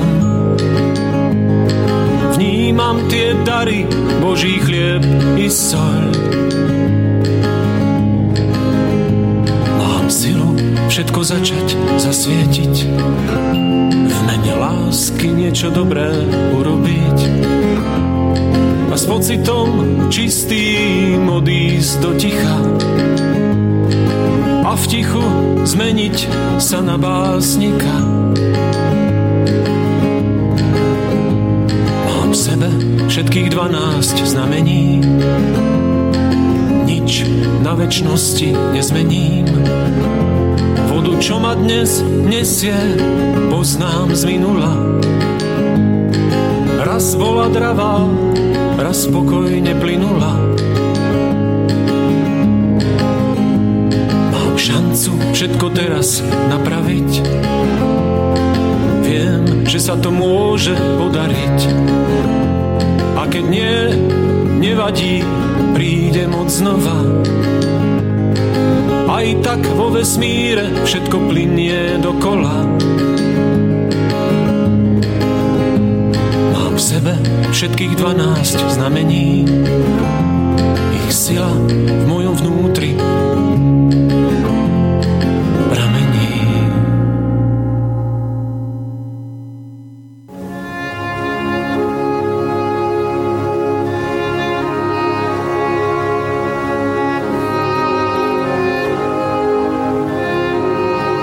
Rádio Bohemia. Každodennost v jiných souvislostech.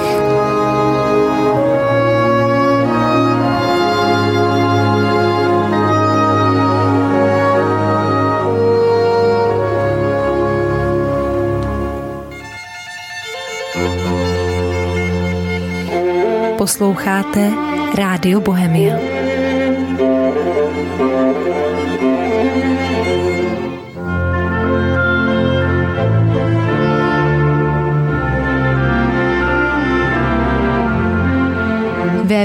www.radiobohemia.cz Příjemný poslech.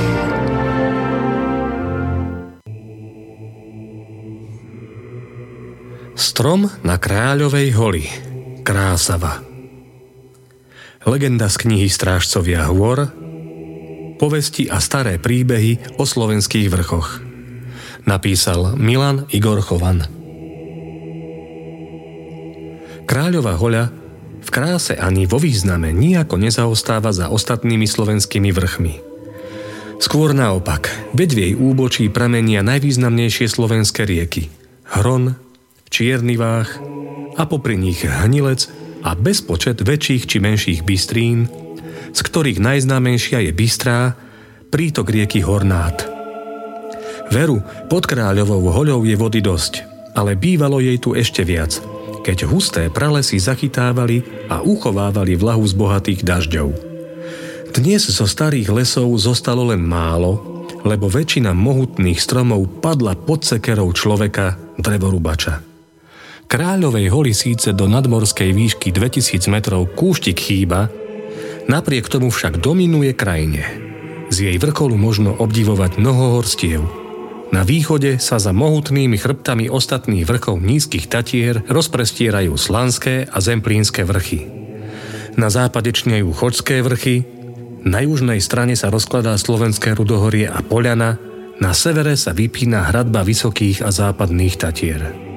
Krásny výhľad umocňuje pestrofarebný šat z bylín a kvetov, do ktorého sa lúky a hole na temene hory z jary a v lete odievajú, takže človek musí na prekrásnych úbočiach oči nechať v posvetnom vytržení. Ku kráľovej holi sa slovo krása náramne hodí, lebo aj ochranná bytosť tejto hory sa volá krásava. Krásava dovidí z kráľovej hole ďalej ako ktorýkoľvek človek – a vidí oveľa viac ako ten najcitlivejší ľudský tvor. Zrak prírodných bytostí totiž dokáže zachytiť aj tie najnepatrnejšie záchvevy života, každú zmenu prostredia. Od samého začiatku Krásava pozorne sledovala počínanie prvých osadníkov a radovala sa z čistých citov príštiacich z úprimných srdc. Tešila sa s nimi vo chvíľach radosti a šťastia a súcitila, keď museli čeliť smútku a žiaľu. Vtedy pomáhala posilňujúcou a uzdravujúcou silou a kráľovohoľci nevedomky príjmali nezišnú pomoc. V Šumiaci, poddánskej dedine hradného domínia Muráň, obýval skromný domec starec Šimon Ciageľ s vnukom Jánom. Cigeľovci nežili vždy takto obiede. Voľa kedy bývali vo veľkom dome. Mali plno hydiny, vlastnili ovce, voli i kravy vyrábali šindle z dreva, ktoré furmani vozili až na dolnú zem do Sedmohradska. Žili by si dobre, keby niet tureckého vpádu. Kto nestihol zo Šumiaca újsť, toho Turci zabili alebo odvliekli do otroctva. Šimonov syn a zároveň Jankov otec okúsil osmanskú oceľ na vlastnom tele. Aj Ciageľovie ženám vzali život turecké šable. Z celej rodiny sa zachránil iba chlapec so starým otcom. V poslednej chvíli skočili do jamy na zemiaky a tam prečkali besnenie. Vyplienená a vypálená dedina sa z nájazdu zviechala pomaly. Ale žiť sa musí, preto sa ľudia vrátili a začali odznova. Šimon Siagel však zostal na všetko sám.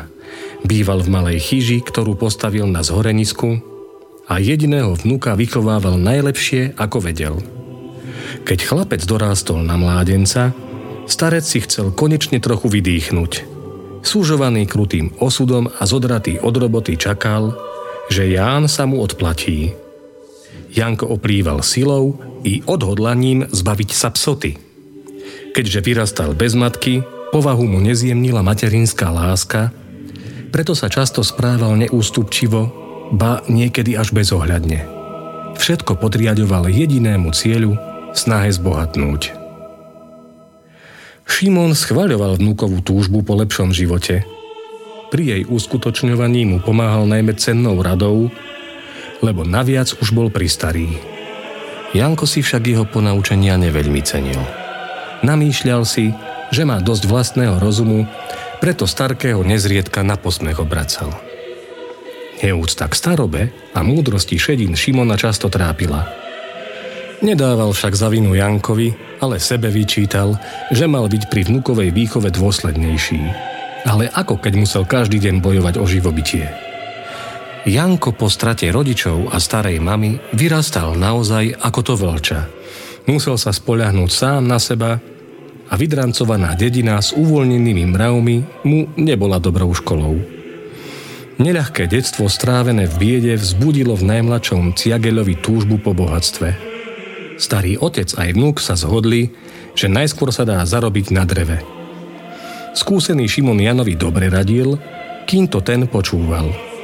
Kým vládal, pomáhal vnúkovi aj pri rúbaní, spracovaní a predají dreva. Nedarilo sa im zle. Čím viac však zarábali, tým sa Jano stával chamtivejší. Šimon Ciageľ pripraví raňajky a podrme vnuka v posteli. Hoci ešte len svitá, Jano stane bez reptania. Pretrie si oči, zazýva a šuchtavým krokom prejde k stolu. Sadne si na stoličku pri okne a s chuťou sa pustí do praženice na masle.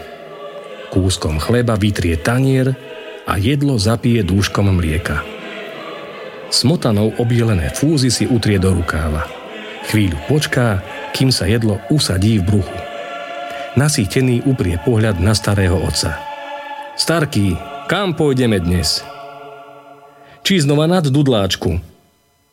Šimon Ciageľ má už vec dopredu premyslenú, preto pohotovo odvetí. Tam sme už vyrúbali dosť. Viac nebudeme. Musíme sa držať dohody. Tak kde teda? Neboj sa, Janko, roboty je dosť. Len keby sily bolo. Viem, ty máš na rozdávanie, ale ja už nevládzem. Sila ma opúšťa ako voda deravý hrniec. Kto vie, dokedy ja tu ešte budem. Ján využije Starkého slabú chvíľku, aby mu predložil dlho pripravovaný zámer. Rozmýšľal som o našej hore. Krásne drevo nám tam rastie. Môžu byť z neho pekné peniaze. Šimon sa však nedá prekabátiť. Janko, to je stará pesnička. Vravel som ti, že ešte nie. Najlepšie bude, ak na náš les zabudneš. Ale prečo, starý otec? Lebo je prívčas. Horu treba nechať dorásť. Bude v zálohe na horšie časy. Ján pokrúti hlavou. Netárajte, starký. Akéže horšie časy? Na čo čakať? Kým nám drevo takto pokradne? Ak ukradne, budeme vedieť kto. V dedine sa nič neutají. A potom to bude robota pre úrad. Dedovizen, ťať nebudeme. Ešte sa nám môže zísť. Netrpezlivý mladík nesúhlasí.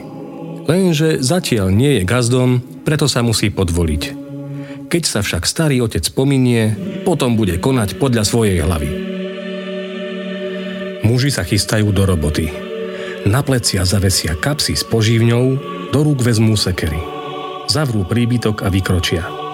Spočiatku mlčia, lebo zahriaknutému a urazenému Janovi nie je do reči. Po chvíli ho však srd prejde a ozve sa – tak už mi prezradíte, komu ideme robiť. Richtárovi. A Vári mu nestačí.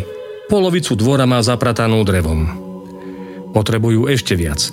Bude stavať dom pre dceru. Jaj, tak to už hej. U Richtára dobre zarobíme. Pomedlí si Janodlane. Richtárova Katra potrebuje vlastné bývanie, aby sa mohla vydať. Po svadbe zostane v dome z detí už iba syn Adam tomu nakoniec prípadne grunt i richtárska palica. Pamätaj si, s richtárom musí vždy dobre vychádzať. Aj chrbát pred ním ohni, ak treba. Starému sa ochotne pokloním, ale Adam je odo mňa mladší. Ani rozumom ma neprevýši. Nechápem, prečo má byť taký trkva s richtárom. Lebo richtársky úrad sa dedí z otca na syna. Tak je od nepamäti. Ak máš naozaj toľko rozumu, ako tvrdíš, tak sa skloníš aj pred Adamom. Hrdému Janovi sa nepáči, ako ho starý otec usadil. Aj by mu niečo štipľavé odsekol, ale nič ducha plného mu na teraz nenapadá. Starý otec si však jeho mlčanie milne vysvetlí ako pokoru. Janko, buď vždy čestný a pokorný. Nikoho nehaň a každému dopraj. Životom musí každý človek putovať sám. Preto sa aj ty spoliehaj hlavne na seba. Dôveruj svojim nohám, lebo tie ťa nesú. Janko starému skočí do reči. Starý otec, ale nohy môžu aj kopať. Šimon akoby nič hovorí ďalej. Spoľáni sa na svoje ruky, lebo tie pracujú a láskavo hľadia. Ruky však aj kradnú a bijú, znova ho preruší uštipačný vnúk. Spoľahni sa na svoje ústa, lebo z nich dobré slovo vychádza. Starý otec, či len tárate. Ostrý jedovatý jazyk dokáže človeka zraniť horšie ako meč. Šimon Ciagel sa nedá vyviezť z miery. Trpezlivo pokračuje. A vždy daj, Janko, na svoje srdce, lebo ono miluje. Aj nenávidí, neodpustí si Jan štipľavú poznámku. Starý Ciagel už nepokračuje. Mrzí ho vnúková pícha, ktorú by bolo treba vytrhať aj s koreňmi ako pír. Teraz však nie je vhodná chvíľa. Janko musí pod ranami osudu zmeknúť, aby bolo možné vyorať burinu pýchy z jeho duše. Keď chlapi dorazia do hory, bez otáľania sa pustia do roboty. Rúbe hlavne Ján, skúsený Šimon však nehlivie. Označí rúbné stromy, dobre vnúkovi radí, kam seknúť, ako sa postaviť, kde zaraziť klin. Ján nevedomky preberá starkého cené skúsenosti, ale na a úctu zabúda. Keď nadíde poludnie, drevorúbači si doprajú čas na posilnenie. Nožíkmi krájajú dymom voňajúcu slaninku. Na tenký plátok položia koliesko cibule a zajedajú chlebom. Každý hlт zapijú čistou vodou z blízkej studničky. Po jedle dobre padne chvíľa oddychu. Kým starý bavká z fajky, mladý sa obzerá po okolí. Upúta ho statná jedľa rastúca uprostred lúky nad pásom vyrúbanej hory. Starky, vidíte tam tú jedľu v stráni? Šimon ani zrak nezdvihne. Dobre vie, o ktorom strome vnúk hovorí. Pod stáročnou jedľou sa hrával už ako sopľavý chlapec. Nože sa pozrite, nalieha Jan. To je poriadny kus dreva. Šimon Ciagaj len súhlasne prikývne. Komu patrí tá lúka? Nedá mu vnúk pokoja. Nikomu. Akože nikomu, začuduje sa Jan.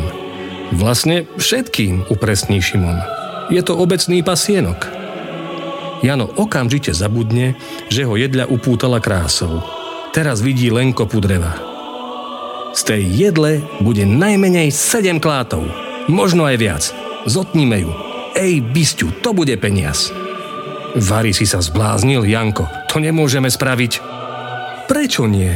Strom stojí na obecnom pastvisku, teda nemá majiteľa. Povedal som, že patrí všetkým, namietne starec.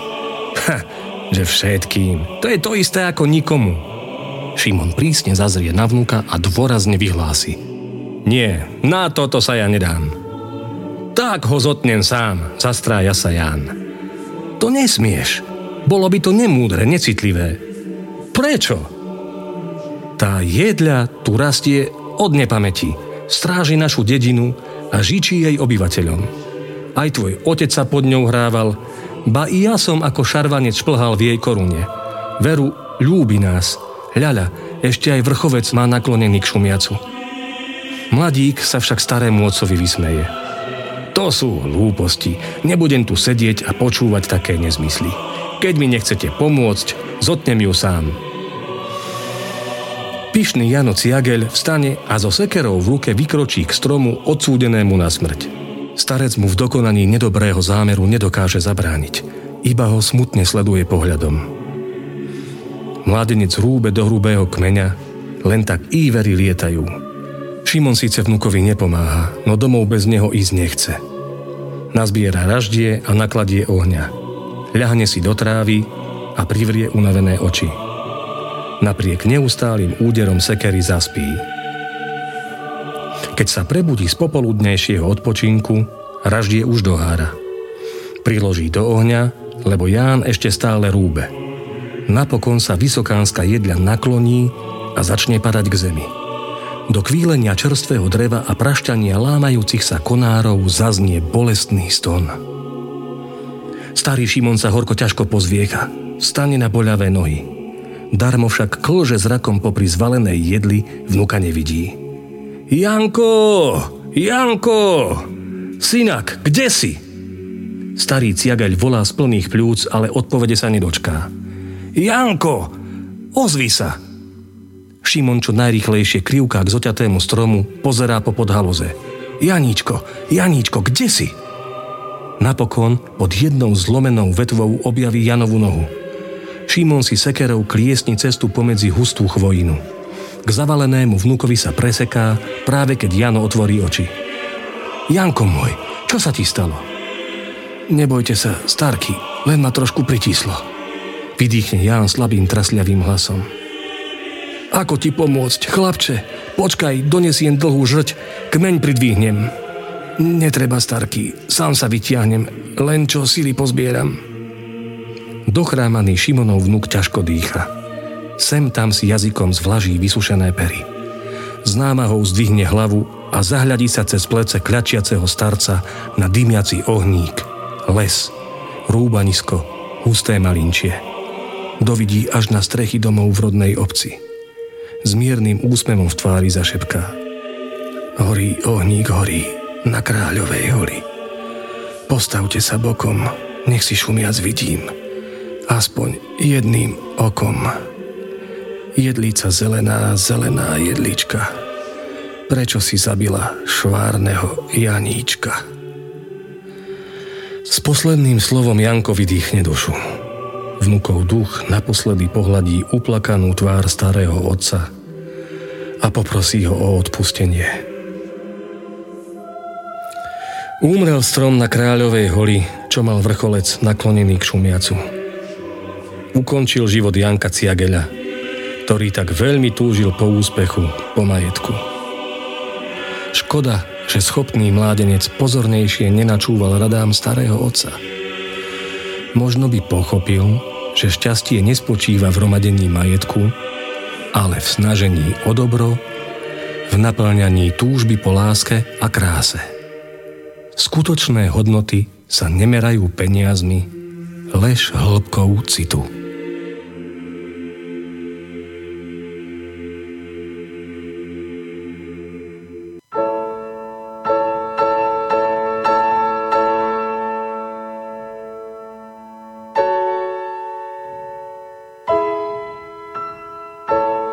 www.radiobohemia.cz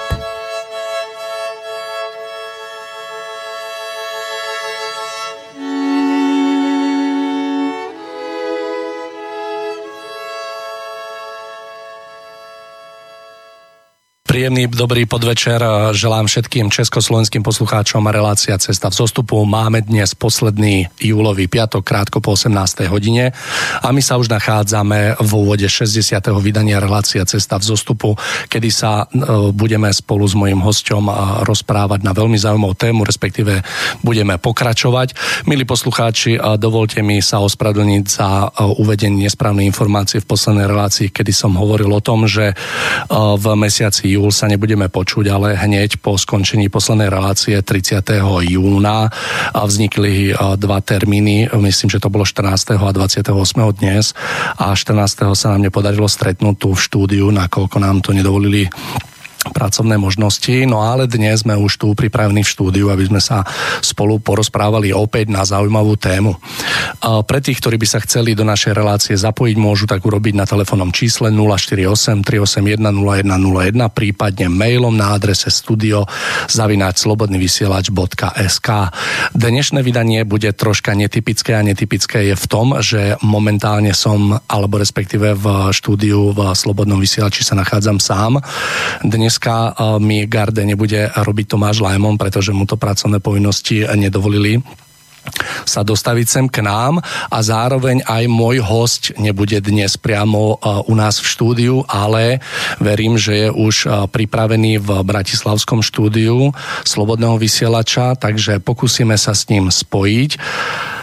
Takže uh, halo, halo, počujeme sa? Áno. A dobrý deň, dobrý deň, tu je Slobodný vysielač Banská Bystrica, Mário Kováčik pri mikrofóne. Pozdravujem, pán Šupa. Ako ma počujete? No, vynikajúco. Vy, aký ste mali deň dneska? Ako v poriadku. Docestoval som šťastne do Bratislavy, takže... Počasie máte aké v Bratislave momentálne? Tak ako asi aj vy. Takže ja som tu v Slobodnom vysielači pripravený na to, aby sme mohli odštartovať dnešnú reláciu. Pán Šupa, vy ste ako na to? Môžeme sa do toho pustiť? No áno, môžeme sa do toho pustiť. Takže, uh, milí poslucháči, s pánom Milanom Šupom sa dnes budeme rozprávať na tému o výšinách a pádoch kresťanstva na Zemi. Skúsime to uh, poňať tak poctivo a pravdivo a myslím, že to bude aj uh, také voľné pokračovanie poslednej relácie, ktorú sme tu mali v júni, kde sme sa taktiež uh, s pánom Šupom a s Tomášom Lajmonom rozprávali o pôvodnom duchovne slovanom versus kresťanstvo. Takže, pán Šupa, myslím si, že prišiel čas vám odozdať slovo, takže ja vám ho odozdávam a skúsme nejakým takým ľahkým úvodom do tejto témy vhupnúť. A ďakujem za slovo. E, takže e, naozaj táto relácia bude v podstate pokračovaním tej predchádzajúcej, v ktorej sme hovorili o konflikte kresťanstva a pôvodného slovanského duchovna. A v podstate my sme sa tam vtedy dostali e, len k uzavretiu slovanského duchovna, a aj tak nám na konci relácie vznikli určité zásadné nedopovedané veci, ktoré by bolo treba e, bližšie ozrejmiť a dopovedať, čo by sme urobili teraz v úvode. No a ťažiskom tejto relácie, ako ste povedali, by bolo kresťanstvo, to znamená jeho výšiny a jeho pády. No a ja by som v podstate okamžite prešiel e, k tým takým dvom bodom, e, ktoré si potrebujeme v súvislosti teda s tou predchádzajúcou témou e, slovanské duchovno ozrejmiť. Áno, pán, Pán Šupa, ak by ste dovolili, my sme v závere e, tej poslednej relácie tu dostali od našej posluchačky Jany z Popradu mail a ak by sme mohli, aby som túto reláciu začal tým, že by som ho prečítal, aby sme troška tak e, zareagovali na to, môžeme? Ehm, môžeme, môžeme, môžeme teda začať tým mailom. Takže, Dobre. ja by som, ja to považujem za povinnosť, takže pozdravujem do štúdia, so zármutkom sledujem, ako posudzujete pohanstvo, ako vôbec tomu nerozumiete a zvrhávate to do nejakej primitívnej viery v živli. Pohanstvo pochádza od slova bohanstvo alebo bogánstvo a to zase od slova boh alebo bok. To označovalo ľudí, ktorí uctievali bohov nie Diov, ani Jehovu, ani Allaha.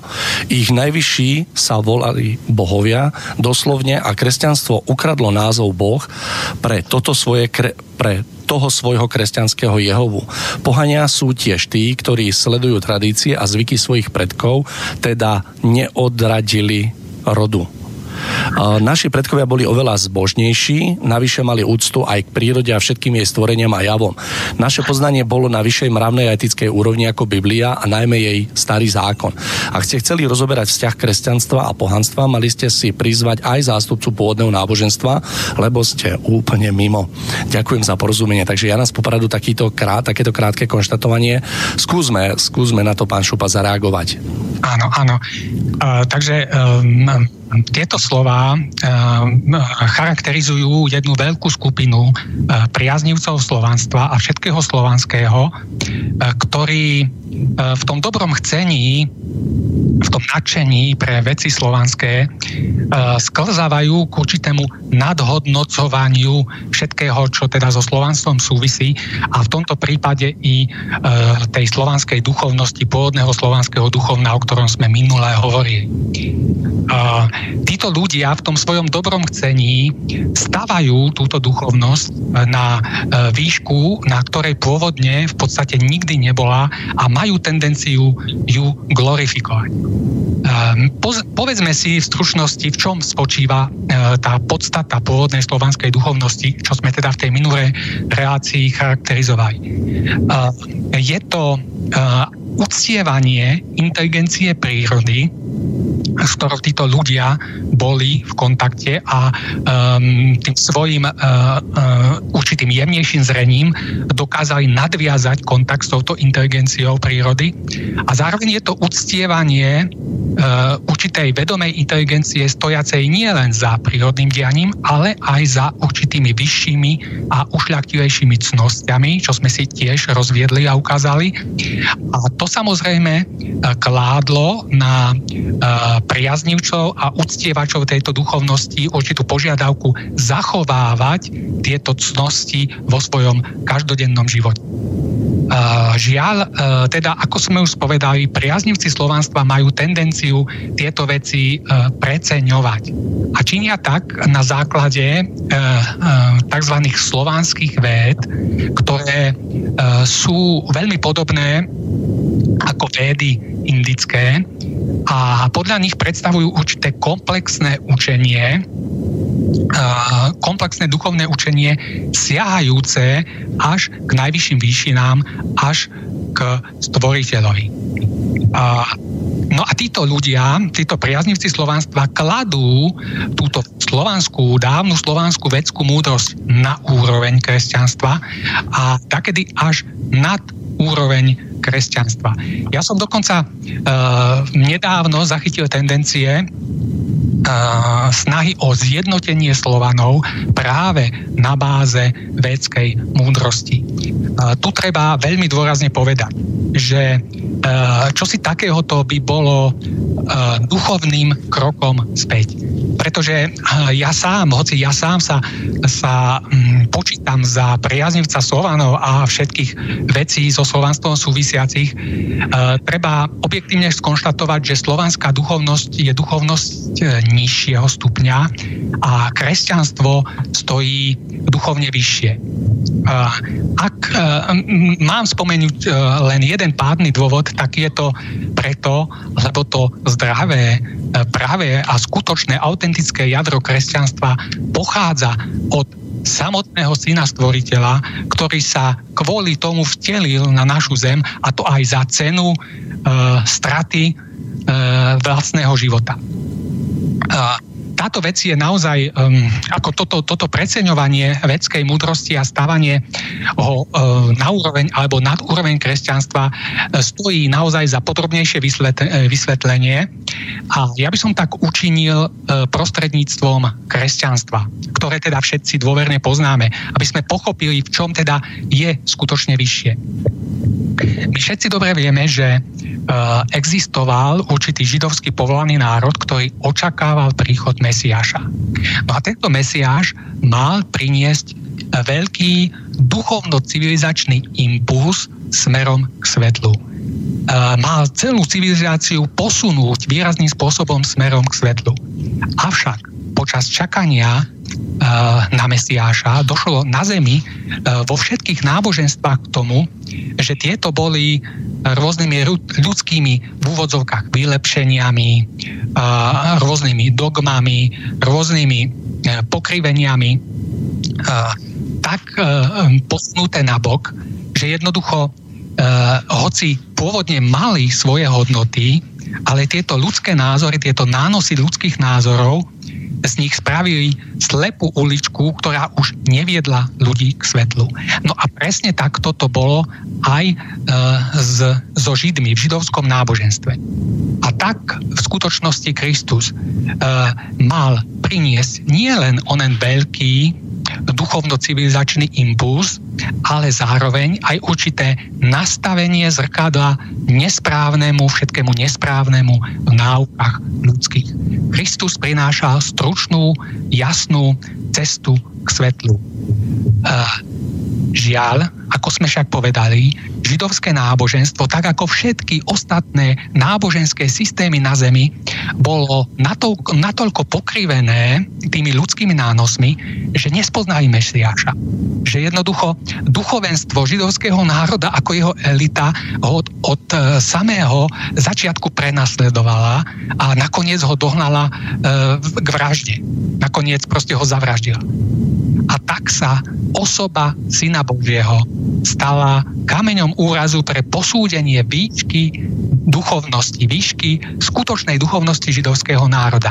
A ako sa ukázalo, Židia ju nemali, Židia ju nedosahovali, hoci si mysleli, že ju majú. Avšak nespoznali Mešiáša a e, v rozhodujúcej chvíli Mesiáša nepodržali.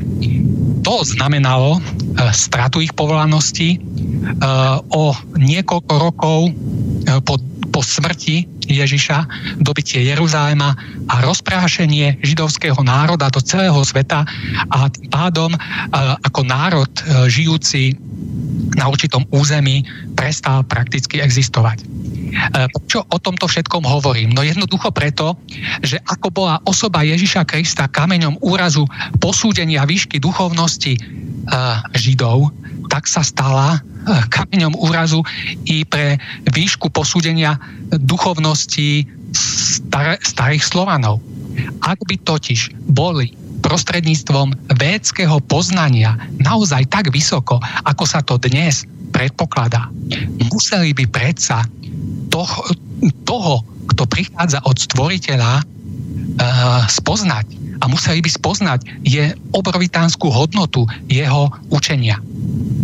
A žiaľ, uh, vieme, že Slovania jednoducho sami od seba tieto skutočnosti uh, nepoznávali, čo teda viedlo ich k násilnému pokresťančovaniu.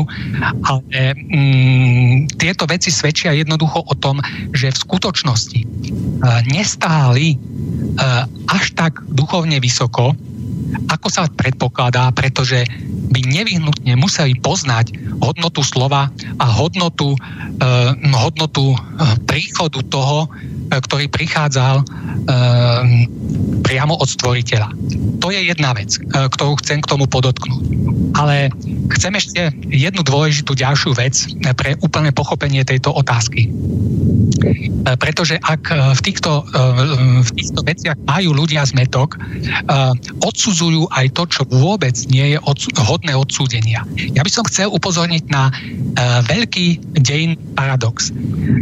Národy, spočívajúci v tom, že národy, ktoré mali byť evangelizované, stáli neraz mravne, morálne a ľudsky oveľa vyššie ako tí, ktorí ich prišli evangelizovať, ktorí im kresťanstvo prinášali. Ja by som e, si dovolil použiť v tejto súvislosti e, príklad z nedávnej histórie spred 200 rokov, ktorú teda máme všetci e, relatívne na pamäti a ktorá má súvis so starovekými Slovanmi. A síce severoamerických indiánov. A prečo sme keď sme boli chlapci, teda naša generácia, všetci držali palce Vinetuovi. Aj keď to bol červenokozec, e, to, to znamená, že iná rasa. No jednoducho preto, lebo to bol kladný hrdina, vysoko, mravne a ľudský stojaci.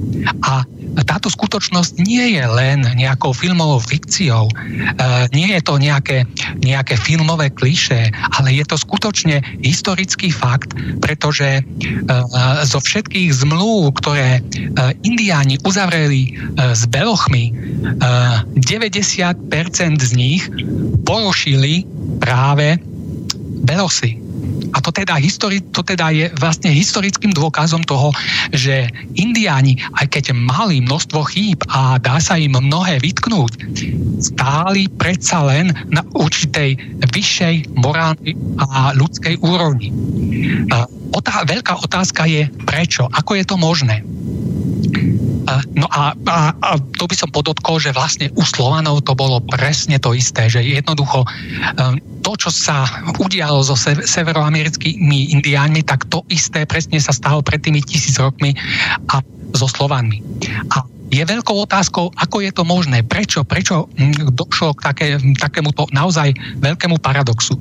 No je to možné preto, že jednoducho tá ich duchovnosť stála na veľmi vysokej úrovni. Eh, bola naozaj veľmi vysoká a eh, títo ľudia v skutočnosti boli veľmi spätí s touto, s touto duchovnosťou, boli nebola to pre nich vec viery, aj skôr vec presvedčenia, pretože oni ehm, tú inteligenciu prírody ehm, jednoducho dokázali vnímať a dokázali s ňou komunikovať. A to znamená, že bola to veľmi silná, veľmi silná duchovnosť a títo ľudia boli s ňou veľmi úzko prepojení. Jednoducho s ňou reálne vo svojom živote počítali a ten svoj reálny život týmto spôsobom aj žili. Žiaľ, u kresťanstva to však bolo inak. Za kresťanmi stála v skutočnosti tá najvyššia e, duchovnosť, aká vôbec jestvuje na tejto zemi, avšak žiaľ, kresťania podľa nich nežili, nejednali a nemysleli. A preto došlo vlastne k týmto veľkým dejinným paradoxom, že jednoducho či už starí Slovania alebo Indiáni, ktorí boli konfrontovaní s kresťanskou civilizáciou, to je národy, ktoré istým spôsobom mali byť evangelizované, stáli v skutočnosti vnútorne, hodnotovo a ľudsky oveľa vyššie ako tí, čo ich prichádzali evangelizovať. Ale ten paradox spočíva ešte aj v niečom inom, že spolu s týmito ľuďmi k ním predsa len prichádzalo kresťanstvo ako najvyššie duchovné učenie, s ktorým sa jednoducho s ktorým jednoducho museli byť tieto civilizácie, či už slovanská alebo tá severoamerická, konfrontovaní, pretože jednoducho inak by E, v tej svojej duchovnosti začali skôr alebo neskôr stagnovať. Takže toto by bolo moje vysvetlenie alebo moje objasnenie uh, toho e-mailu, uh, ktorý nám prišiel minule do redakcie. No. Takže ja ďakujem za váš taký postoj, verím, že naše posluchačke Janke to bude tak stačiť, taká, taká reakcia na jej slova. Pán Šupak, by ste dovolili, tak ja by som teraz už prešiel čisto iba ku kresťanstvu, čiže uh, k jeho výšinám a k jeho pádom. Začníme najskôr hádam negatívami, čiže tými pádami, aby sme na konci relácie mohli dospieť k výšinám kresťanstva a ukončili v takom pozitívnom duchu. Verím, že je toho veľmi veľa. Takže skúsme sa teraz pozrieť na kresťanstvo, na jeho vývoj a na také jeho pády. Áno, dobre, môžeme začať takto, pán Kovačík, len ja tu mám ešte potom jeden bod uh, ohľadom uh, toho kresťanstva a tej pôvodnej slovanskej duchovnosti. To potom môžeme, ak nám zi, uh, zostane čas, Keď tak ho môžeme čas, potom ešte môžeme sa k tomu vrátiť, hej. Tak, tak. Dobre. Dobre, takže teraz vlastne ideme k tomu kresťanstvu a k tým jeho výšinám a pádom. Uh, začneme hneď uh, zásadnou otázkou Prečo spôsobilo kresťanstvo ako náboženstvo princípu lásky k bližnému počas celej histórie to, e, počas celej dlhej histórie toľko utrpenia, toľko bolesti, toľko nešťastia a má na svedomí i toľko ľudských životov. Veď pre túto historicky dokazateľnú, objektívnu pravdu mnohí ľudia dnes odvrhujú kresťanstvo ako celok. E, žiaľ, títo ľudia si e, neuvedomujú, že tým zároveň odvrhujú i vysoké duchovné učenie, ktoré by ich mohlo nebývalým spôsobom osobnostne, ale najmä duchovne posunúť, posunúť smerom na Otázka stojí totiž tak, že môžeme odsúdiť kresťanstvo ako učenie Ježiša Krista, prichádzajúce z najvyšších výšin, od stvoriteľa a k stvoriteľovi smerujúce za to, že jeden z jeho najbližších spolupracovníkov bol zradca. Vrhá Vary Judášova zrada, čo i len najmenší tieň zakalenia na čistotu Ježišovho učenia. Odpoveď je jednoznačná. Nevrhá. A presne takto to má byť chápané aj v celom historickom kontexte. Na jednej strane tu totiž máme vysoké, vznešené, čisté, ušľaktivé a nezničiteľné ideály pravého kresťanstva. Ale na druhej strane tu máme stovky bezcharakterných jedincov, judášov v radoch kresťanstva, ktorí zneužili tieto vysoké a vznešené ideály vo svoj vlastný prospech, či už osobný, finančný, mocenský alebo akýkoľvek iný.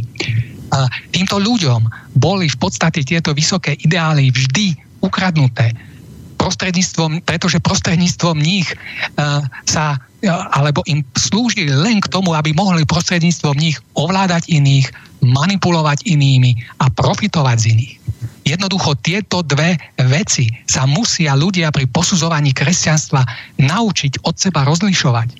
Na jednej strane sú tu veľké a vznešené ideály a na druhej strane sú tu nehodní ľudia, ktorí urobili veľa zla v mene týchto ideálov a skrývajúc sa za tieto ideály. Žiaľ, ľudia, súčasní ľudia, vo svojej navyknutej povrchnosti tieto dve veci od seba nerozlišujú. Tieto dve veci spájajú dokopy a tým odvrhujú kresťanstvo paušálne ako celok. Čím však s vodou vylievajú aj dieťa, pretože s tým všetkým negatívnym, naozaj objektívne historicky dokazateľným um, odvrhujú zároveň, zároveň i vysoké duchovné učenie, prinesené sem na túto zem za cenu položenia vlastného života. A kto teda takýmto paušálnym spôsobom odsudzuje kresťanstvo, činí len na svoju vlastnú škodu, pretože tým stráca cestu smerujúcu svetlu. A spýtajme sa teraz, Eh, tým sme vlastne mm, do istej miery začali v tej minulej relácii. Ja by som to prešiel len tak v rýchlosti. Kladli sme si vtedy otázku, prečo sa v kresťanstve nachádzalo toľko ľudášov a zradcov. A dali sme si vtedy na ňu odpoveď, že jednoducho preto, lebo takáto je kvalita ľudského materiálu na Zemi. Pretože eh, medzi 12 apoštolmi, 12 učeníkmi, učeníkmi okolo Mesiáša bol jeden z nich zradca. No a tento pomer 12 ku 1 charakterizuje e, pomer e, čestných ľudí voči nečestným na tejto zemi. Um, no a samozrejme tým, ako sa šírilo postupne kresťanstvo, e, rozširoval tie počty ľudí, rozširoval jeho rady, tak zároveň s tým rástla i zrada v jeho radoch. To znamená, že e, ak sme si to, aj minule sme si to číselne vyjadrovali, na 24 kresťanov už boli dvaja zradcovia, na 240 20, na 200, 2400 ich bolo 200 a na 240 tisíc ich bolo už 20 tisíc. No to zradcom nešlo nikdy, ako sme si už povedali, o kresťanstvo ako také, ale len o moc, peniaze, majetky a iné zišné, uh, zišné úmysly. No a títo ľudia uh, prejavovali alebo mali snahu rýchlo sa šplhať po vysokých priečkách hierarchie cirkvy, pretože práve odtiaľ mohli veľmi efektívne uplatňovať všetky uh, tieto svoje nekalé zámery. Ale čo je zo všetkého najstrašnejšie, je skutočnosť, že títo ľudia neváhali siahnuť ani na základné vieroučné pravdy kresťanstva. To znamená ani na samotné učenie Ježiša Krista. Pretože to rôznymi dogmami, rôznymi poučkami, rôznymi pokriveniami uh, pozvenili tak, aby to lepšie vyhovovalo ich snahám o ovládanie iných. A tak žiaľ, skutočnosť je dnes taká, že to, čo hlásajú kresťanské cirkvy, uh, nie je už tým, čo kedysi hlásal Ježiš Kristus. No a ja by som si tu dovolil uviesť, my sme začali a vlastne tam sme skončili tým celibátom, ktorý sme len spomenuli, ale sme ho vôbec uh, už nerozviedli. Ja, ja tu uvidím dva príklady. Jeden bude ce, príklad celibátu a druhý príklad e, to bude kauza templári, kde si ukážeme, ako sa prostredníctvom vysokých a vznešených ideálov manipuluje ľuďmi. Celibát a, e, a, e, je problém, ktorý nám ukazuje, ako a, proste zásah čisto zištný, a, m, tváriaci sa ako duchovný, veľmi ťažko poznamenal všetkých kňazov a pastierov cirkvi. Ak sa totiž pozrieme do, do evanielií, konkrétne napríklad do Matúšovho evanielia, môžeme tam nájsť kapitolu s veľmi príznačným názvom Dobrovoľné bezženstvo. A v ňom teda pán, učiteľ, Mesiáš hovorí, lebo sú už takí, ktorí sú zo života svojej matky odkázaní na beženstvo. A iní musia ostať neženatí, lebo im ľudia nanútili beženstvo. A zase iní, ktorí si pre kráľovstvo nebeské sami, podotýkam sami, vyvolili beženstvo. Nie všetci to chápu, ale iba tí, ktorým je to dané. To znamená, že e, ak a celý nemá žiadnu oporu, či už v evanieliách, ani v listoch apoštolov, najmä teda Pavol sa tomu venuje, tak to znamená, že, že e, to musí mať, e, že ten celibát musí mať nejakú inú príčinu ako duchovnú. A tá príčina je e, hmotná. Pretože žiaľ, církev sa medzičasom stala hmotne pozemskou organizácií, ktoré išlo o peniaze, majetky a z nich plynúcu moc. No a keďže sa tí duchovní e, prvotného kresťanstva mohli ženiť, mohli mať deti, znamenalo to, že proste títo ľudia, správcovia církví, kňazi, tieto svoje deti podporovali, či už finančne, alebo rôznymi nehnuteľnosťami. Tým však samozrejme dochádzalo k triešteniu majetku církvy, čo teda Eh, čomu teda eh, sa hľadala učiniť nejaká prietrž. No a e, vyriešilo sa to teda tak, že sa na e, duchovný stav uvrhlo b- bremeno celibátu. E, je to e, veľmi ťažké bremeno, e, e, kvôli ktorému majú mnohí alebo takmer všetci kňazi e, počas celého života prežívajú ťažké duševné boje. Pretože jednoducho sú nútení týmto pádom bojovať so svojou prírodzenosťou. Uh, uh, pretože v skutočnosti uh, ich takéto umelé potláčanie vlastnej prirodzenosti, ak teda nevyplynulo z vlastného rozhodnutia, nejakým spôsobom neposúva duchovne nahor, pretože e, e, iba stravuje ich duševné síly, ktoré musia týmto spôsobom v tých vnútorných bojoch vyplitvávať a tieto síly im chýbajú v ich e, veľkom vnútornom duchovnom rozmachu.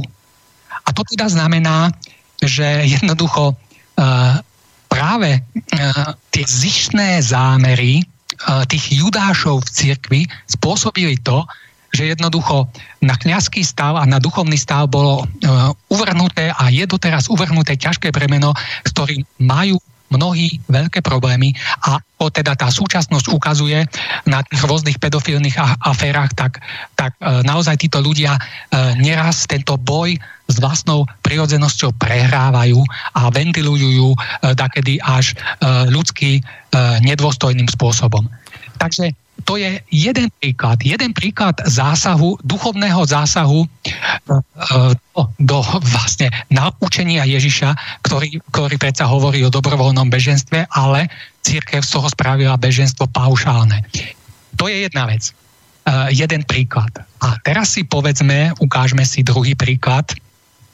Uh, druhý príklad, ktorý bude súvisieť s už avizovanou kauzou Templári. My v tejto relácii budeme viackrát hovoriť o tom, uh, že pokiaľ sa ľudia nedokážu poučiť z histórie, tak táto história sa bude musieť do nekonečna opakovať. A naše deti sa totiž učia uh, v škole históriu, kde sa bazíruje na rokoch a na rôznych dátumoch, ale to najpodstatnejšie sa tam neučí nevyvodzujú sa mravné a etické ponaučenia z histórie. Avšak ak sa takéto niečo neurobí, ak sa jednoducho nevyvodí určité mravné ponaučenie a nepresadí sa do spoločenského povedomia, budú musieť ľudia i národy neustále opakovať skúšky, ktorých zlyhali vo veľkej duchovnej škole života, aby ich napokon boli schopní úspešne zvládnuť. No a ja by som si dovolil teda uh, tu použiť uh, jeden konkrétny príklad, pretože uh, lepšie jeden konkrétny príklad ako 10 nejakých zo všeobecnení. A tento príklad, uh, na tomto príklade si ukážeme tri body. Je to príklad zneužívania vysokých a vznešených pojmov v tomto prípade kresťanstva, pre čisto zišné zámery. V druhom rade to bude príklad fungovania toho istého mechanizmu v súčasnosti, pretože sme sa z toho vôbec nedokážali no, poučiť.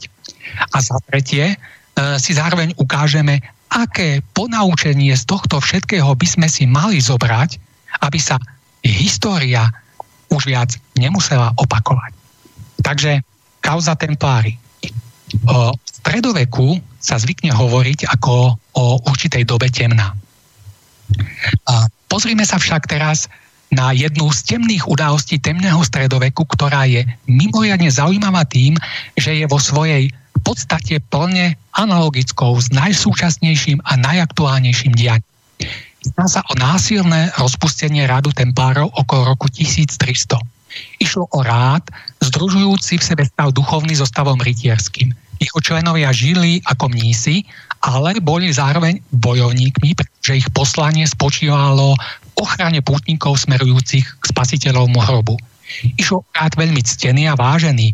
Každý vyšší, každý vyšší európsky šlachtický rok si považoval za čest vstup jedného zo svojich potomkov do rádu. Samozrejme, že k prírastku nových členov dochádzalo s imaním a darmi zodpovedajúcimi ich spoločenskému postaveniu, na základe čoho sa rád templárov stál zanedlho jedným z najbohatších a najmocnejších rádov v Európe vlastne mnoho hradov a veľké materiálne bohatstvo, ktoré ešte rozširoval svojimi obchodmi práve bohatstvo sa mu stalo jeho skazou.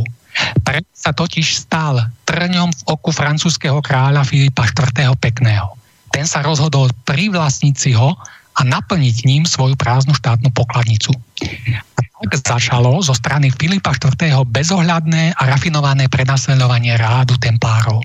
Pričom práve v tomto jeho jednaní môžeme nájsť onú spomínanú neuveriteľnú paralelu s našou súčasnosťou, kedy sa zlodej usilujúci sa o privlastnenie si majetkov druhého prostredníctvom jeho likvidácie pokrytecky a nehanebne stavia do úlohy ochrancu práva. V prípade Filipa IV. do úlohy ochrancu pravej a čistej kresťanskej viery. Jeho prvým rafinovaným krokom bolo prijatie tézy, že ako kresťanský kráľ má povinnosť hájiť čistotu kresťanstva. A určite sa aj razantne chopil uh, jeho obhajoby, pretože kráľovými poskokmi dosadení falošní svetkovia obvinili príslušníkov rádu templárov z tých najneuveriteľnejších zvrhlostí, ktoré aj potajme praktizujú. Obvinenia zámerne rozšírili medzi pospolitý ľud, aby bola verejná mienka na strane kráľa, keď sa začne s vyšetrovaním. No a vyšetrovania z podozrenia kacírstva sa chopil hlavný francúzsky inkvizitor, čomu samozrejme plne zodpovedali i metódy výsluchov. Po mnohodýždňovom neludskom mučení sa nakoniec v úvodzovkách kacíry priznali ku všetkým svojim vrhlostiam, len aby od seba odvrátili ďalšie týranie. Nakoniec došlo ich upáleniu a zhabaniu ich movitého i nemovitého majetku. A tak sa stalo, ako už toľkokrát v histórii, že zlodej a vrah sám seba vyhlasujúci za ochráncu najušlachtivejších princípov dosiahol manipuláciou práva a verejnej mienky to, že nevinné obete boli označené za zvrhlé kreatúry a tak im bolo podľa práva v úvozovkách naložené, začiaľ skutočné zvrhlé kreatúry boli pasované za ochrancov dobra, spravodlivosti a práva. No a tento základný model sa zopakoval v dlhej histórii ľudstva nespočetne krát a v najzmanitejších obenách. A žiaľ, opakuje sa aj v dnešnej dobe, iba v inej forme a v novom šate, pričom podstata je stále taká istá. Žiaľ, väčšina ľudí je tak povrchná a slepá, že nie sú schopní vybadať ten istý rukopis. A to ani vtedy, ak ich niekto na to priamo upozorní. Jednoducho tomu neveria a považujú to za fikciu. Aj dnes tu totiž máme určitú elitu najbohatších a najmocnejších, ktorí uzurpovali právo privásniť celý svet a absolútne ho ovládnuť. Elitu, ktorá sama seba stavia do pozície ochrancu najušaktivejších ideálov, ochrancu ľudských práv, slobody a demokracie. Ich mene má morálne právo zlikvidovať a vojensky zdevastovať v preventívnych úderoch celé národy. Dnes žijeme v akejsi realite, sprísahania najbohatších a najmocnejších proti zvyšku sveta. Pretože presne tak, ako bol hlavným zámerom Filipa IV. pekného iba získanie majetkov a bohatstva, tak je aj dnes jediným zámerom elity úsilie o peniaze, majetky a moc. A ako Filip IV. nedbá na hrozné utrpenie, ktoré podstúpili ním neprávom obvinený v učiarniach inkvizície, tak sa i dnes nehľadí na utrpenie státisícov postihnutých nepokojmi, vojnami či zámerne vyvolávanými prevratmi prostredníctvom tzv. farebných revolúcií. A ak náhodou neexistujú nejaké reálne dôvody k rozpútaniu želaného rozvratu, násilia, vraždenia agresie, treba si ich jednoducho vymyslieť. Tak ako chemické zbranie v Iraku, alebo treba za pomoci svojich spojencov uskutočniť útok pod falošnou vlajkou, akým bol e, nedávny chemický útok v Sýrii a vyprovokovať napätie a reakcie, aké prispievajú k neustálemu vyhrocovaniu konfliktu. Rozhodujúci je vždy iba hmotný prospech rozširovanie moci a geopolitické záujmy elity najmocnejších nášho sveta, pričom verejná mienka je modernými médiami cieľene spracovávaná podobne ako začiaž Filipa IV. tak, aby podporovala záujmy elity a aby stavala do zlého sveta všetkých, ktorí sa odvažujú vzdorovať bezcharakternej arogancii moci.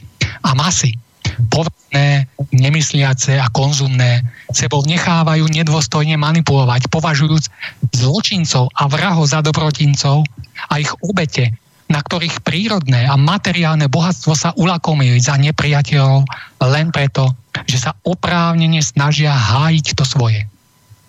Lož a pokrytectvo súčasnej doby sú obrovské.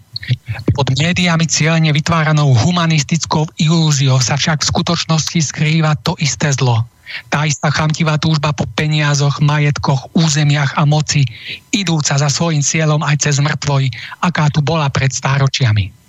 A teraz prichádza uh, to poučenie, duchovné poučenie, ktoré by sme si mali zo všetkého tohto zobrať, aby sa naozaj história už viac nemusela opakovať. Žiaľ, iba zlomok ľudí je schopných prehliadnúť lož a zmanipulovanú skutočnosť, zatiaľ čo väčšina tomu podlieha. A podlieha tomu preto, lebo sami vo väčšine prípadov podliehajú najrozličnejším necnostiam, podliehajú nečestnosti, egoizmu, chamtivosti, bezohľadnosti, otárstvu, konzumu, povrchnosti a mnohému inému, čo im v zakalení ich duševného zraku znemožňuje rozpoznať manipuláciu reality, vytvorenú na objednávku mocných. Ľudia žijú v metrixe fiktívnej reality a mnohí po celý život nepochopia, ako sú v nej uväznení. Mnohí zase vedome alebo nevedome spolupracujú na fungovaní a udržiavaní tohto systému, na, základe čoho sa majú celkom dobre. A preto cez prízmu vlastného egoizmu nevidia dôvody, prečo by boli veci treba meniť. Je to však všetko život v omyle. Je to tupá existencia na úrovni stáda oviec. A na nich presne tam, kam si žiada elita. A ak bude treba aj na smrť, aj do novej veľkej vojny. A ľudia to nevnímajú, pretože temné bremeno vlastných necností im znemožňuje prehliadnúť, prehliadnúť realitu manipulácie, v ktorej sa nachádzajú. Aktívne sa vzopnúť tomuto zlu je však možné jedine vtedy, ak sa dokážeme vzopnúť zlu v sebe samých. Ak jednoducho vezmeme vietor z plachiet zlu, ktorému slúžia elity nášho sveta tým, že sa staneme lepšími, že sa staneme spravodlivejšími, čistejšími a ušlachtilejšími, že sa staneme nesebeckými a ochotnými pomáhať, pretože jedine svojim vlastným príklonom k dobru oslabíme princíp zla. V dôsledku tu totiž máme vždy len zápas síl zla so silami dobra. A momentálne vyťazia tie, ktoré väčšina ľudí živí a podporuje. To je síl zla, podporované zlými a negatívnymi vlastnosťami miliónov. Elity a prostredníctvom nich zlo v súčasnosti vládnuce svetu má teda svoju moc iba preto, lebo mu, lebo mu k nej my sami napomáhame. Ak sa však prikloníme vo svojich myšlienkach i vo svojom jednaní k dobru, že tým zmeníme strategické rozloženie síl medzi pólom zla a pólom dobra. Okamžite tým oslavíme zlo a posilníme dobro. Postavme sa teda za dobro ale nie tak, aby sa nepovedalo, ale skutočne prostredníctvom svojho čistého myslenia a spravodlivého jednania, prostredníctvom osobného rozvinutia všetkých ušľachtilých a vznešených cností. Buď to dokážeme a pričiníme sa tým k víťazstvu dobra, alebo nás naopak úplne všetkých zhltne zlo, pretože sme mu podliehali. Potom však neplačme, že sme sa stali obeťami nejakej bezohľadnej svetovej elity, ktorá na Zemi rozpúta zničujúce síly zla. Treba s prostredníctvom jadrovej vojny. My sami budeme spoluvinní, pretože svojim príkonom ku zlu a svojimi necnosťami sme tomu dali potrebný mandát. A toto je teda jednoducho vysvetlenie toho, ako sa manipuluje s ľuďmi, či už za, mene ideálov kresťanstva alebo mene akýchkoľvek iných ideálov. A týmto možno by sme mohli považovať tú časť o o negatívach kresťanstva za uzavretú, i keď samozrejme by sa dalo ešte veľmi veľa hovoriť o buržovských pápežoch, ktorí dokonalejšie ako modlitby ovládali miešanie jedov, o inkvizícii, o križiackých vojnách, ako dalo by sa hovoriť veľa o negativitách kresťanstva, ale aby nám teda zostal čas aj na tie pozitívne stránky, takže ja by som možno tú, tú časť e, o negatívach považoval týmto pádom za ukončenú. Ako pravdou ostáva, pán Šupákov, vás tak počúvam, že naozaj o tých takých tých pádoch a tých takých nižinách vývoja kresťanstva by sa dalo naozaj veľmi veľa rozprávať. Ja som veľmi rád, že ste vlastne vo svojom vstupe vystihol takú tú podstatu, že prečo práve došlo k takémuto nabraniu smeru, nesprávneho smeru, v ktorom sa momentálne my dneska nachádzame. A ja sa vôbec tak, ako ešte pred krátkou prestávkou opýtam úplne v krátkosti, vy ste to vlastne už aj povedal, keď ste spomenul, že vlastne iba pár jednotlivcov je schopných dneska zavnímať tú takú pravdu a tú realitu, tak aká v skutočnosti je a pokiaľ my sa nedokážeme naozaj z, tých, z tej minulosti poučiť, tak nás čakajú opakovane tie prežitia, ktoré myslím si, že budú veľmi bolestné a myslím, že v takomto stave sa momentálne ako spoločnosť nachádzame, že nie sme schopní rozlíšiť takú pravdu od nepravdy a od reality od nereality.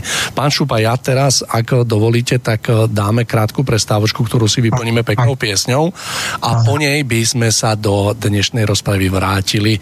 Takže, milí poslucháči, prestávočku nám vyplní Jakub Smolík.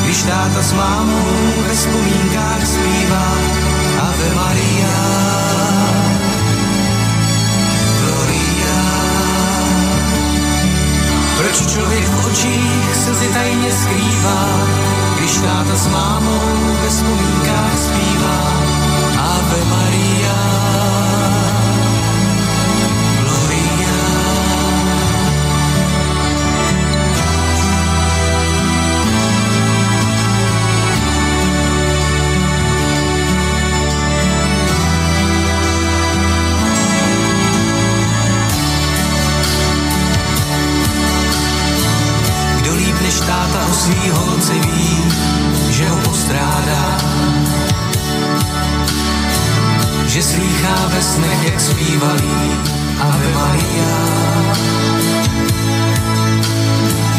Vím jednou cestou, že už netrefím, a to touto dětství.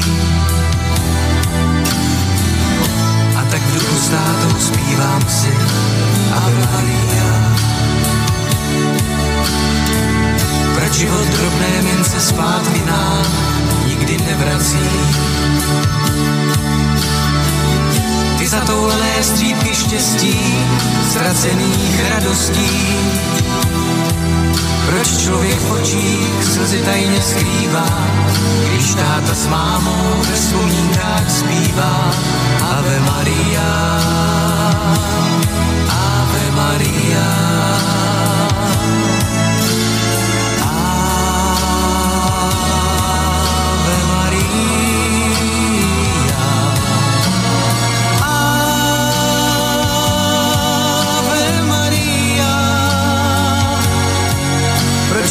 očích slzy tajne skrývá, když táta s mámou ve spomínkách zpívá Ave Maria. Gloria. Proč člověk v očích slzy tajne skrývá, když táta s mámou ve spomínkách zpívá Ave Maria.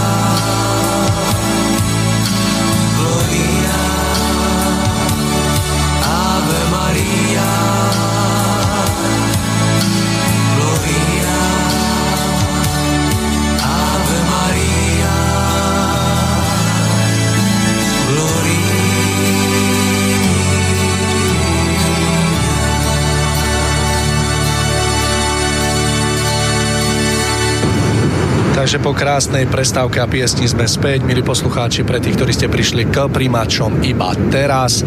Pripomeniem, že spolu s Milanom Šupom sa dnes rozprávame na tému výšinách a pádoch kresťanstva na Zemi. Našim zámerom je naozaj to poňať nejako tak poctivo a pravdivo. Pre tých, ktorí by ste sa chceli zapojiť do nášho rozprávania, môžete tak urobiť telefonicky na čísle 4, 048 381 0101, prípadne mailom na adrese studiozavinačslobodnyvysielač.sk Takže v štúdiu v Bratislave by sme mali mať pri mikrofóne pána Milana Šupu. Pán Šupa, dobrý deň, počujeme sa. Perfektne. Pán Šupa, viete čo, medzi časom prišiel uh, do štúdia Mailík. Ak dovolíte v krátkosti, myslím, že je to nejaké konštatovanie, takže otázka od Karola, nevieme odkiaľ. Keď je kresťanstvo také spravodlivé, prečo dnes neustúpi od celibátu a svoj majetok, ktorý získalo za celé obdobie pôsobenia? Prečo ho nedá ľuďom na tejto zemi a čím by im pomohlo k dôstojnému životu, ale naďalej sa ho krčovite držia, tak ako aj celý bátu. Karola Eva sa pýta. Skúsme v krátkosti zareagovať. Veď som to, veď som to spomínal, pretože vo vysokých cirkevných hierarchiách stoja práve ľudia z pokolenia Judášovho, tí, ktorým ide o moc, o peniaze od, a práve o tie majetky a ktorí tie ideály kresťanstva stále zneužívajú v ten svoj vlastný prospekt. Takže vlastne všetky tie veci, uh, ktoré manipulujú ľuďmi dole bežnými kresťanmi sú stále aktívne, sú stále v činnosti, pretože e, títo judáši neboli demaskovaní, pretože títo sú tam stále na vysokých postoch a pretože tí v podstate držia kresťanstvo v rukách a vedú ho svojou cestou, nie k svetlu, ale e, cestou, cestou zlou, cestou do slepej uličky, pretože im nikdy nešlo o tie kresťanské ideály, pretože uh, kresťanské ideály, alebo ako o tom budeme aj teraz hovoriť, tú štafetu kresťanstva vždy držal najnižší klérus, najnižší duchovný a e, tzv. lajci. Ale čím vyššie sa ide v hierarchiách, tým, tým je to viac prejastené peniazmi, mocou, politikou takže a, a tomu podobnými praktikami.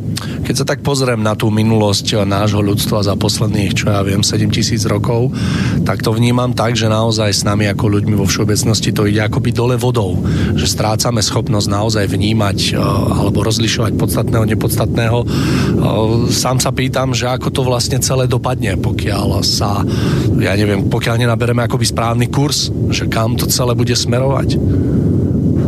Žiaľ, žiaľ, tam smeruje, kam, kam, kam, to, kam to proste tí judáši tlačia, ako um, kuzlu. Ale um, proste preto sú aj tieto relácie, aby, aby proste jednoducho ľudia sa naučili rozlišovať tie veci, naučili sa dešifrovať, aby proste dokázali v tom kresťanstve rozpoznať, čo je tam hodnotné a čo je tam nehodnotné, ale vinov ľudí, aby, aby jednoducho, jednoducho, aby sme sa prebudili. Veď už pred 2000 rokmi nám uh, uh, pán povedal, dávajte si pozor na všetkých, ktorí ku vám budú prichádzať ako baránkovia, ale vo vnútri sú to draví vlci. No a toto sa nám neustále deje. Proste všade nám hovoria, ako to zlo e, je už v dnešnej dobe sofistikované. To už si e, nemôžeme predstavovať to zlo, že pôsobí ako otvorenie, že proste zlý človek. To je ako tá najnižšia e, úroveň, ale proste dnes sú zlí ľudia v kravatách a na vysokých postoch a na najvyšších postoch a proste ženú to, ženú to pre peniaze a pre negativitu ako nesprávnym smerom a preto sa musia prebudiť práve títo jednoduchí, obyčajní ľudia, ktorí by sa mali duchovne zobudiť. A...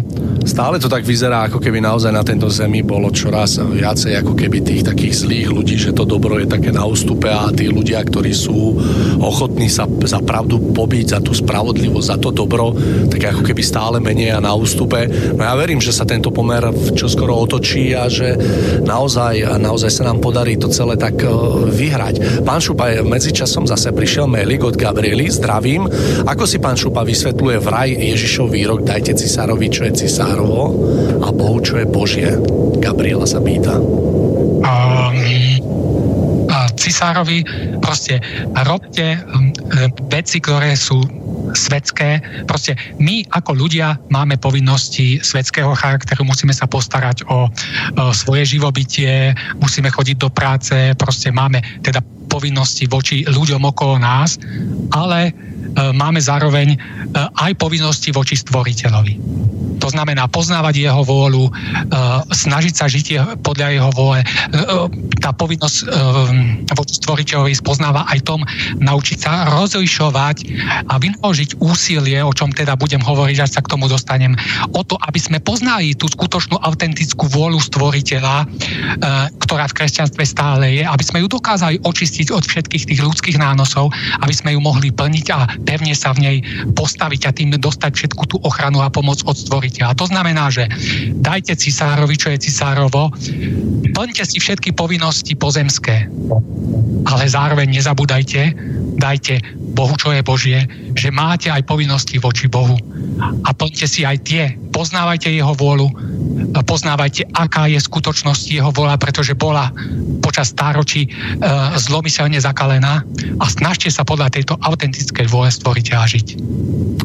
Ja to vnímam, ak môžem do toho v krátkosti vstúpiť, tak ja to vnímam tak, že Ježiš, keď toto povedal niekomu, kto sa pýtal, tak e, ja to vnímam e, z takého pohľadu, že naozaj e, Ježiš chcel zadefinovať, že sú dve rozdielne veci, že sú veci pozemské a božie a naozaj poukázať na ten rozdiel, aby človek dokázal rozlišovať, že dane sme si, alebo dane nie sú od Boha, ale sú od ľudí.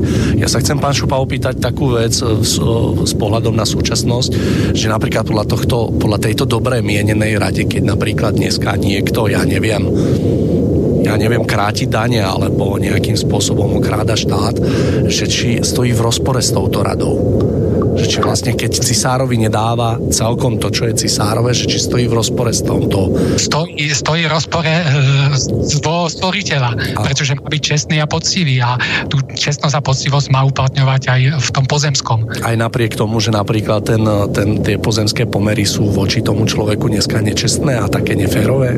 A, a, áno, áno. A to sa aj mne koľkokrát stane, že áno, že sú proste áno, s dovolenými ľuďmi vytvorené zlovolené zákony, ktoré majú ľudí nejakým spôsobom zrážať a nutia ich.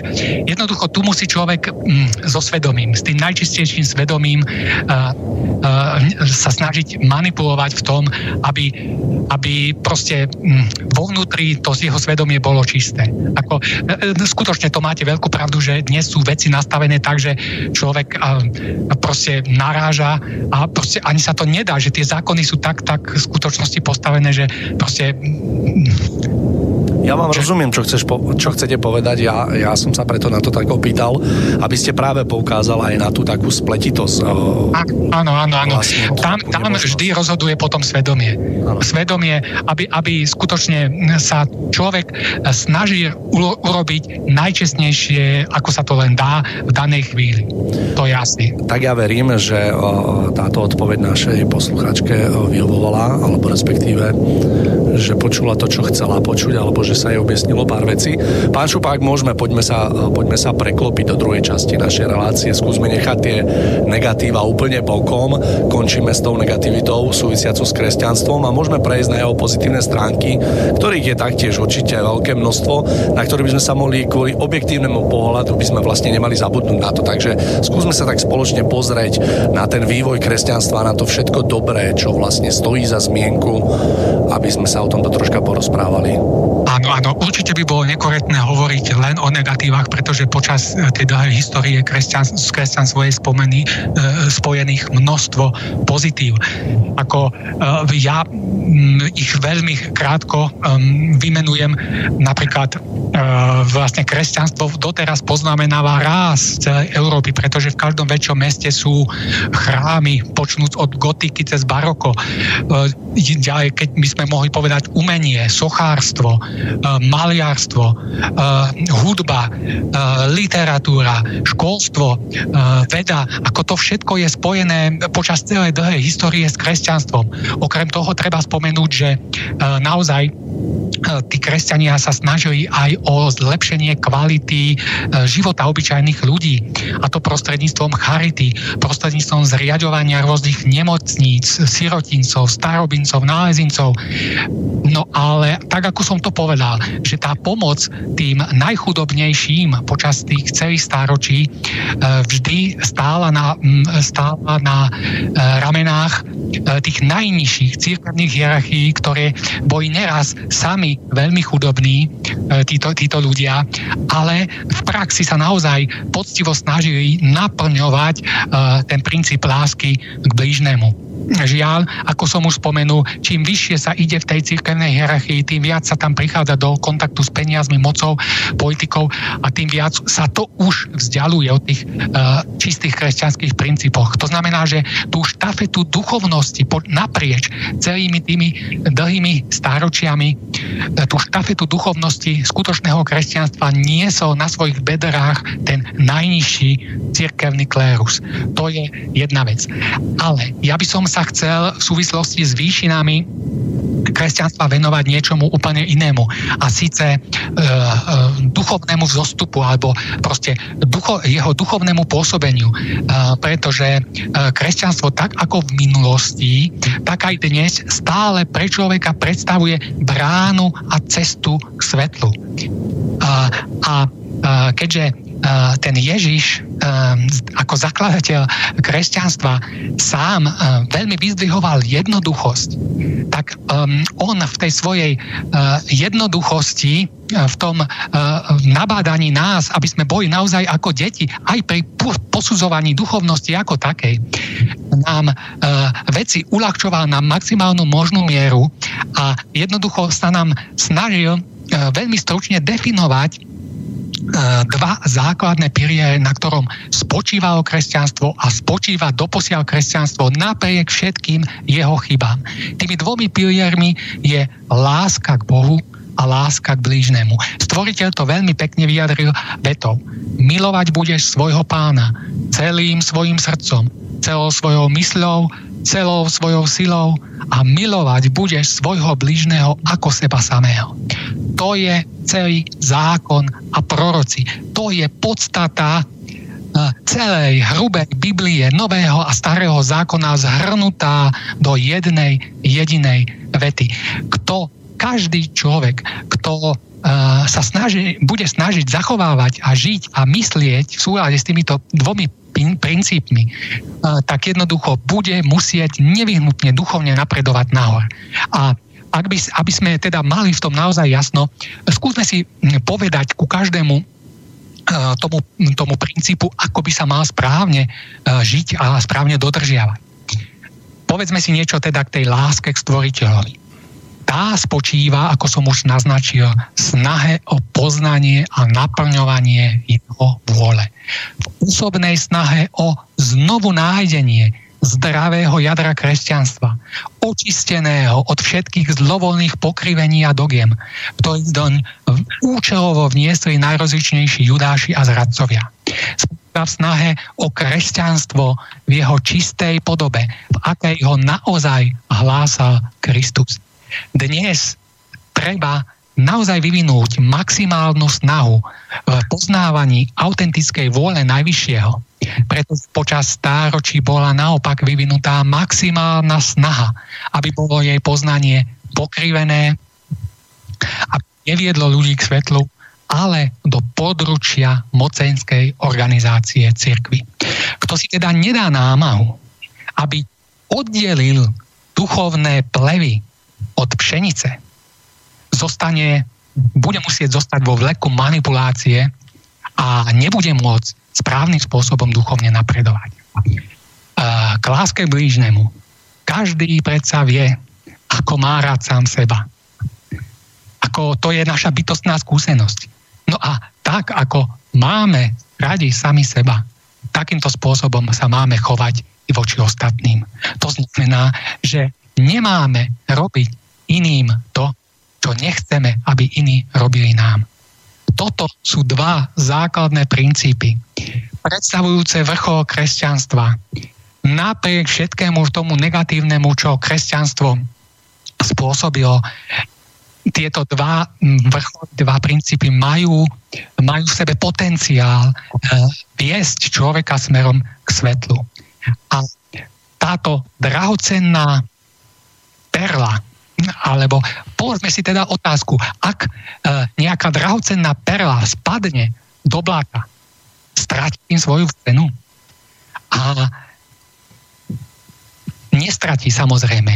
A tak ani tieto najvyššie, čisté princípy kresťanstva, ktoré sú onou drahocennou perlou, nestrácajú svoju hodnotu ani svoju cenu, hoci sú ponorené hlboko do bahna tejto zeme. A ak máme hovoriť o výšinách kresťanstva, ja by som chcel uh, povedať ešte o jednej uh, priam neuveriteľnej a fantastickej skutočnosti, uh, s ktorou súčasní ľudia už vôbec nepovažujú za možnú.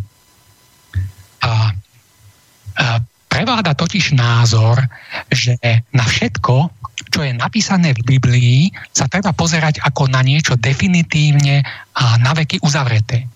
Že z hľadiska duchovných zvestovaní sa už nič iného, čo i len trochu podobného biblickému významu neudeje.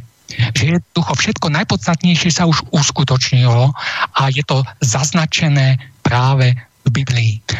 To je zásadný omyl. Omyl jasne čitateľný z určitých biblických textov, ktoré naznačujú, že nemáme veci vnímať ako definitívne uzavreté, pretože by ľudstvo mohlo tým pádom prísť o možnosť rozpoznania čohosi nesmierne dôležitého, čohosi naozaj biblického významu. Pozrime sa teda z tohto hľadiska na kapitolu s názvom Dielo Ducha Svetého z Janovho Evanielia 16 lomeno 5, ktorej, e, ktoré znenie je nesmiernym, ale žiaľ, veľmi, ale žiaľ ľuďmi vôbec neočakávaným zastúbením. Došlo k tomu preto, lebo oficiálne cirkvy si slova tohto zastúbenia vykladajú úplne inak. Ale samozrejme i kvôli dôvodom spomínaným v úvode. S uvedeným textom pred sebou sa však e, nám teraz skúsme pozrieť nezaujato, vecne a dôsledne. Skúsme strhnúť z očí závoj zakrývajúci pravý význam slov dôvodne síce známych, ale doteraz v správnom zmysle nepochopených. Skôr sa však trochu pozrime do histórie židovského povolaného národa, ktorá v sebe nesie výraznú pečať jeho cieľeného usmerňovania a ovplyvňovania z výšin smerom k čoraz väčšiemu duchovnému rastu a dozrievaniu. Bol Abraham, ktorý mal spojenie s Najvyšším a stal sa otcom židovského národa. Potom prostredníctvom Mojžiša prichádza k poznaniu vôle stvoriteľa v desatore, prikázaní ďalší duchovný rast národa usmerňujú proroci a tí predpovedajú príchod Mesiáša. Ide tu teda o proces, pri ktorom je presne v určitej úrovni zrelosti národa dosadený do jeho stredu duchovný vodca, ktorý má vždy posunúť o niečo vyššie v jeho poznaní a dozrievaní. Nakoniec, ako posledné ohnívko reťaze prichádza Mesiáš a prináša povolanému národu poznanie, približujúceho opäť viacej k svetlu a pravde.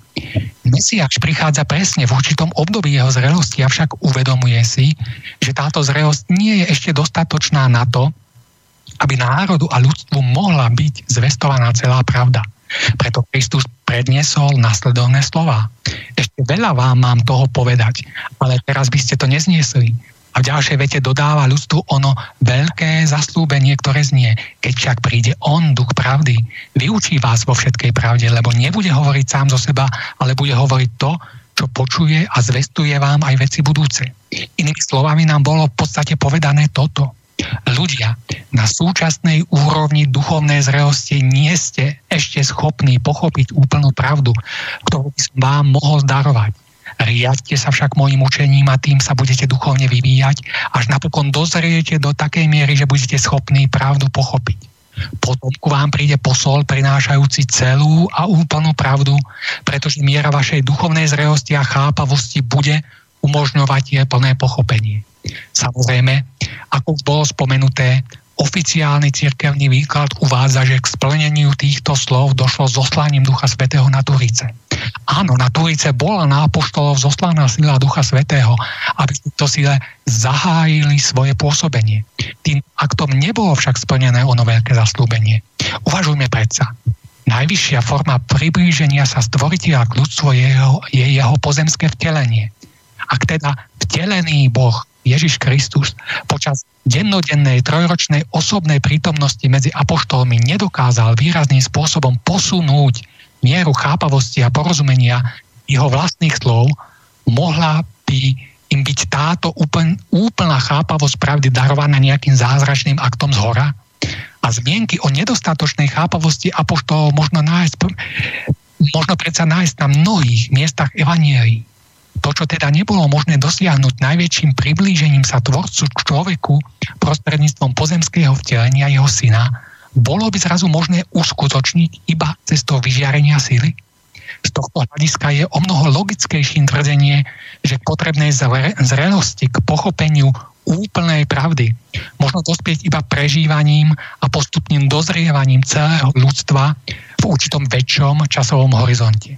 Časovom horizonte, v ktorom sa z hľadiska na začiatku spomenutého historického kontextu je darované úctu vždy presne v tom istom období jeho mm, duchovnej zrelosti, tejto úrovni zodpovedajúce zjavenie zo svetla, ktoré ho má posunúť ďalej a vyššie. Nakoniec si samotný apoštol Pavol vo svojom hymne na lásku hovorí, lebo poznávame len šťastie a len šťastie prorokujeme. Ale keď príde to, čo je dokonalé, prestane, čo je len čiastočné. Teraz poznávam iba čiastočne, ale potom budem poznať, ako som ja poznaný. Slová napísané Pavlom mnoho rokov po uplynutí zoslania Ducha Svetého na Turice svedčia predsa jasne o skutočnosti, že sám Pavol nepovažoval tento už dávno minulý akt za splnenie príchodu zaslúbenia Ducha Pravdy, ktorý nás má uviezť do poznania plnej pravdy. Áno, ak sa úprimne a bez predpojatosti zahlbíme do uvedených faktov, stojí pred nami obrovské a v nesmiernej láske stvoriteľa priam nepochopiteľné zaslúbenie. Veľké zjavenia nie sú teda ešte uskuto- ukončené, lebo práve zvýšená miera súčasnej chápavosti, vzdelanosti, vývojovej zrelosti a v dostatočnom časovom takmer 2000-ročnom odstupe má priniesť národom Zeme ich završenie darovaním hlbokej, ucelnej, komplexnej pravdy o bytí človeka a fungovaní stvorenia. Presne tak, ako nám to zasľubujú slova Mesiášové. Skutočnosti, o ktorých hovoríme, či už to teda chcú uh, ľudia pripustiť alebo nie, uh, nám dosvedčujú o tom, že kresťanstvo predstavuje v skutočnosti vrchol duchovných snách na našej planete. Pretože práve v jeho línii sa má naplniť zásadný duchovno-civilizačný impuls, ktorý má posunúť našu civilizáciu zase opäť výrazným spôsobom dopredu. Ja by som všetkým poslucháčom, ktorí sa chcú oboznámiť s týmito naozaj fascinujúcimi skutočnosťami, odporučil dielo vo svetle pravdy, kde teda môžu sa okrem týchto naozaj fantastických vecí dozvedieť i o čistých princípoch kresťanstva, nájsť definíciu čistých princípov kresťanstva bez všetkých ľudských výmyslov, dogiem, pokrivení. Pán Šupa, ak dovolíte, na chvíľočku by som vás prerušil opäť. Nám do štúdia prišli dva maily, takže ak dovolíte, prečítal by som prvý. Pani Božena Tichá. Dobrý večer. Myslíte si, že ľud má, ľud má takú vládu, ako si zaslúži? Prostý ľud je dôverčivý a vo svojej podstate dobrý a preto často nie je schopný uveriť, že niekto môže byť aj tak zlý, aby zneužil svoje postavenie v štátnej funkcii a preto stále a znova sadne na lep. Kde je teda riešenie? Kresťanstvo to nevyriešilo za 2000 rokov. Skutočné zostáva ostáva len modlitba za spravodlivú štátnu správu. Vraj má veľkú silu Božena. A ako máte, máte vyslovene pravdu v tom, že národ má má, má naozaj takú vládu, akú si zaslúži. Jednoducho ten vzostup národa a, a tá, tá jeho, spra, jeho, jeho spravodlivá reprezentácia závisí od rozvíjania cností naozaj tých najobyčajnejších ľudí. Ako ja som spomínal, že jednoducho človek musí rozpoznať, e, alebo ľudia e, nesmú byť tak plítky, tak povrchní, tak, tak prvoplánoví, že jednoducho nie sú schopní dešifrovať e, v tých ľuďoch, v tých politikoch a v tých mnohých sluboch týchto ich skutočné úmysly. Dá sa to, pokiaľ človek v sebe rozvíja dobro, pokiaľ človek v sebe rozvíja čisté cítenie, tak je schopný je schopný naozaj nazerať trošku hlbšie pod povrch a je schopný uh, prehliadnúť tie klamstvá, tie volebné slúby a naozaj um, je schopný nedať sa týmito ľuďmi podiť za nos. Uh, jednoducho tá obroda spoločnosti začína z dola.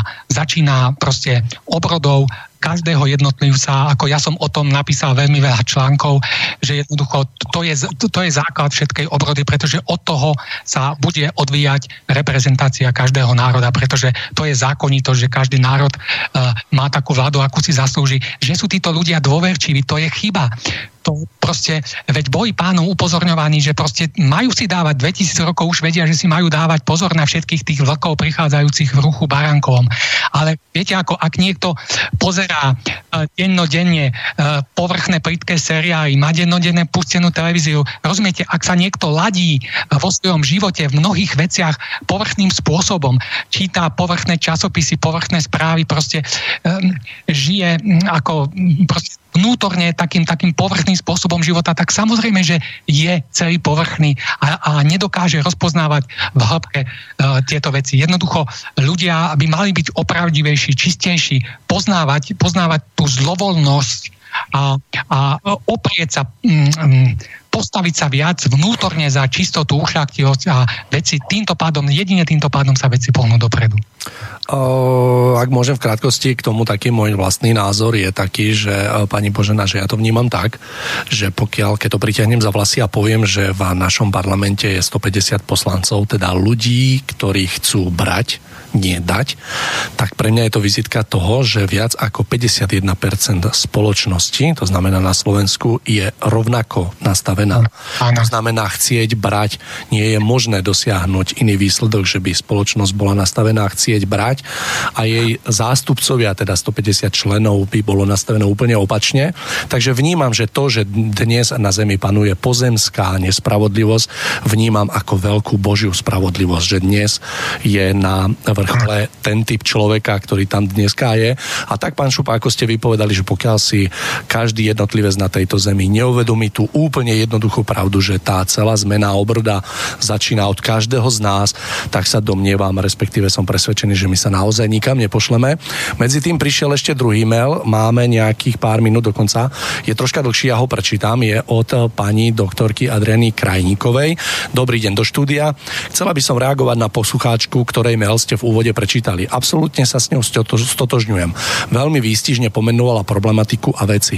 Chce to však dávku poznatkov v, denej, v danej téme o pôvodnom duchovne Slovanov a pôvodne nášho rodu, aby človek vedel porozumieť tomu, čo povedala. Ohľadne vášho hostia chcem uviesť, že jeho argumenty nepresviečajú, pretože je naozaj, pretože je naozaj ťažké jedným dýchom priznať násilné vnúcovanie kresťanstva a pokresťančovania a zároveň to isté kresťanstvo vyzdvihnúť ako cnosť. Tiež je ťažké jedným dýchom hovoriť napríklad o nezmysle celibátu, uznať tento účelový záujem církvy na majetkoch týchto mužov a zároveň vyznať tú istú církev ako normu tohto kresťanstva.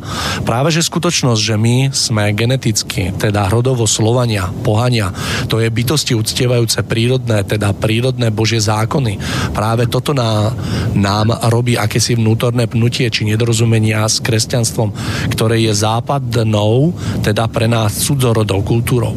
Museli by sme, dať, museli by sme si dať klapky na oči, aby sme nevideli, že práve príchodom kresťanstva začal chaos a špírala násilia. Samozrejme, že prišla aj kultúra a vzdelanie, ale to je otázka vývoja ľudstva, nie samostného kresťanstva. Ak sa vrátime k rešpektovaniu prírodných zákonov, obnoví sa naša rodová pamäť pôvodného slovanského duchovna, kde, nie, kde nejde o žiadne náboženstvo. Potom, si veci začnú, potom sa veci začnú ináč vnímať a pochopí sa aj to, čo sa dnes deje v spoločnosti. Tiež sa zistí, na akej vyspelej úrovni sme boli pred príchodom kresťanstva. My nie sme genetickí kresťania, ale evolučne takto preprogramovaní. To nemení nič na veci, že Ježiš je rešpektovaný so všetkým, čo k nemu patrí vrátanie jeho prínosu pre dnešok. Ale my sme Slovania, pohania a k tomu patrí naše duchovno, ktoré má iný kód a vzorce myslenia než západné kresťanstvo. Budem vás počúvať aj na ďalej relácie. Zaujímavá vás pozdravom Adriana.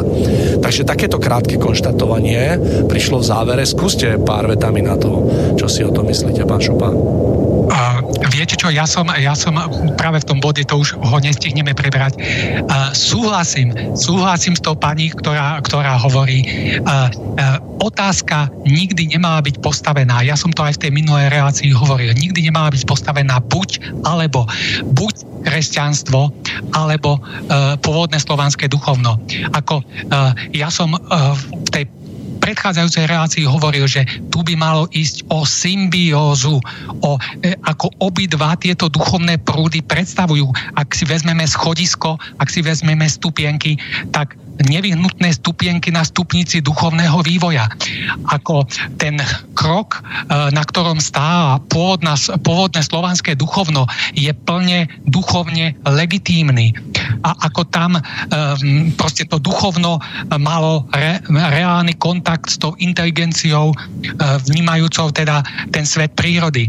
Tí ľudia boli cnostní, čistí, ušľachtiví, dobrosrdeční, ako čo je pre Slovanov príznačné. A toto kre kresťanstvo všetko malo rešpektovať, keby veci sa odvíjali ideálnym spôsobom. Rešpektovať stupeň slovanskej duchovnosti. A na tomto stupni, e, tento stupeň má byť e, rozšírený o nadstavbu kresťanstva. Ja by som to, ja by som to e, vysvetlil možno na príklade našich detí, ktoré sa učia v škole slovenčinu. Učia sa slovenský jazyk ako svojrodný jazyk, uh, učia sa literatúru, učia sa národovcov, ale zároveň sa učia aj jazyk anglický.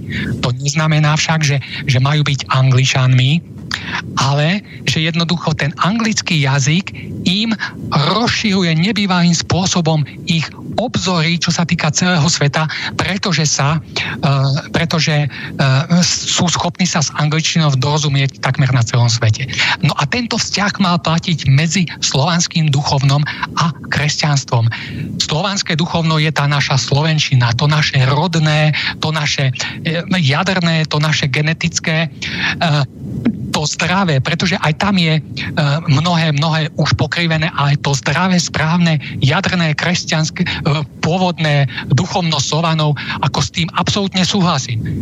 Ale to kresťanstvo prinášalo a malo v skutočnosti tým Slovanom bez akejkoľvek konfrontácie, bez akéhokoľvek vyvražďovania, prenasledovania priniesť tie nové, široké, duševné, duchovné obzory smerujúce k svetlu, smerujúce k stvoriteľovi, smerujúce ku kráľovstvu nebeskému. Ideálnym spôsobom to malo, ja som práve v tom prvom bode chcel rozvíjať, rozvíjať uh, uh, ako tú teóriu, ako to malo prebehnúť ideálnym spôsobom. A ideálnym spôsobom to malo v skutočnosti prebehnúť práve takto. Uh, ako uh, jednoducho tieto dva duchovné prúdy sa museli stretnúť, museli skôr či neskôr byť vzájomne konfrontované, ale e, tá konfrontácia e, mala e, byť v súlade teda so svetlom, mala byť harmonická, mala byť pozitívna. Ako ja to možno v krátkosti poviem, kresťania, ktorí prichádzajú s kresťanstvom medzi, medzi tých pôvodných Slovanov, oni nemali vyvinúť tie perzekúcie, nemali to potláčať, nemali, to, nemali ich vyvražďovať, nemali proste všetko ako, ako sankcie voči, voči pôvodnej slovanskej duchovnosti. Oni tú energiu mali pozitívnym spôsobom pretaviť do empatie, do snahy o vcítenie sa do podstaty tej slovanskej duchovnosti. Ak by boli toto urobili, tak jednoducho by boli pochopili, že tu nie čo búrať, že jednoducho to sú všetko e, pozitívne veci, na ktorých sa dá stavať, pretože jednoducho ten typ duchovnosti e, generuje a formuje ako duchovne veľmi, veľmi ušlachtilých, čistých, zrelých ľudí. To, to znamená, že budovať na tom všetkom pozitívnom a obohatiť to o kresťanské princípy. Dať tomu ešte ten vyšší kresťanský rozmer. Ako ja, ja vždy ako trošku tak, s takým smutkom pozerám, že ľudia doteraz, um, keď je niekto priaznivec slovanstva, tak proste je proti kresťanstvu, ako teda uh, z tých mailov badať. A keď je niekto kresťan, je zás proti slovanskému duchovnu. Ja napríklad správne by to malo byť v takejto symbióze, ako ja doteraz hovorím. Je veľkou tragédiou, že doteraz vlastne to nepriateľstvo pretrváva. Ja osobne um, ako m- to vnímam práve v takejto symbióze a nemám s tým absolútne, uh, absolútne nejaké, nejaké problémy. Uh, ako to je to, to je to správne. Ne, nedáva to do protikladu, ale proste jedno je ako nadstavba, ako základ, pôvodné slovanské duchovno a nad tým nadstavba kresťanstva. Takto, takto by to malo byť. Pán Šupa, máme 5 minút do, konie, do konca našej relácie. Ja s vami súhlasím, toto ste pekne vystihol, keď ste povedali o tom, že pokiaľ by ten vývoj tých udalostí prebiehal správne, tak naozaj by došlo k takému, takému ako k takej symbióze, že naozaj na to pôvodné slovanstvo, to kresťanstvo by dokázalo za, akože nadstaviť. Myslím si, že to veľa hovorí o tom, o tom, v akom stave sa dnes človek, teda ľudský duch nachádza, že dnes asi nie sme schopní si sadnúť za jeden stôl a naozaj viesť úplne konštruktívnu debatu o tom, alebo snažiť sa to nejako prepojiť, premostiť, nájsť také spoločné východiská z toho, bez toho, aby sme sa tam, poviem to tak, nepozabíjali. Tak, takže naozaj, naozaj tie udalosti nejako boli, nejako ich ľudia vnímajú. Tá pán Šupák, dovolíte, tak ja ukončím dnešnú reláciu, lebo naozaj ten čas sa nám veľmi kráti. Som veľmi rád, že ste si našli čas a že ste pricestovali do Bratislavy a takto sa so mnou porozprávali na túto krásnu tému. Takže pán Šupa, ďakujem veľmi pekne. A ja ďakujem. Ďakujem pánovi Lajmonovi za dôveru a pán, ďakujem pánovi Bavolárovi za možnosť uh, teda byť tu samozrejme, v Bratislave. Samozrejme, platí vďaka všetkým tým, ktorí umožnili, aby sme sa tu dneska mohli rozprávať. Pozdravujeme aj pána Tomáša Lajmona do Čiech. Verím, že nás uh, počúva, alebo respektíve z archívu počúvať bude. Milí poslucháči, dovolte, aby som sa rozlúčil aj s vami jedným jednoduchým výrokom, ktorý som si pripravil a zenie. Uh, nie je umenie vyhrať hru s dobrými kartami, ale so zlými kartami zahrať dobrú partiu. Do počutia a vidíme sa 18.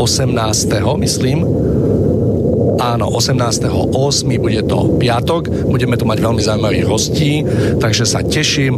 No a už len na záver, milí, spolu, uh, milí posluchači, sa rozlúčim.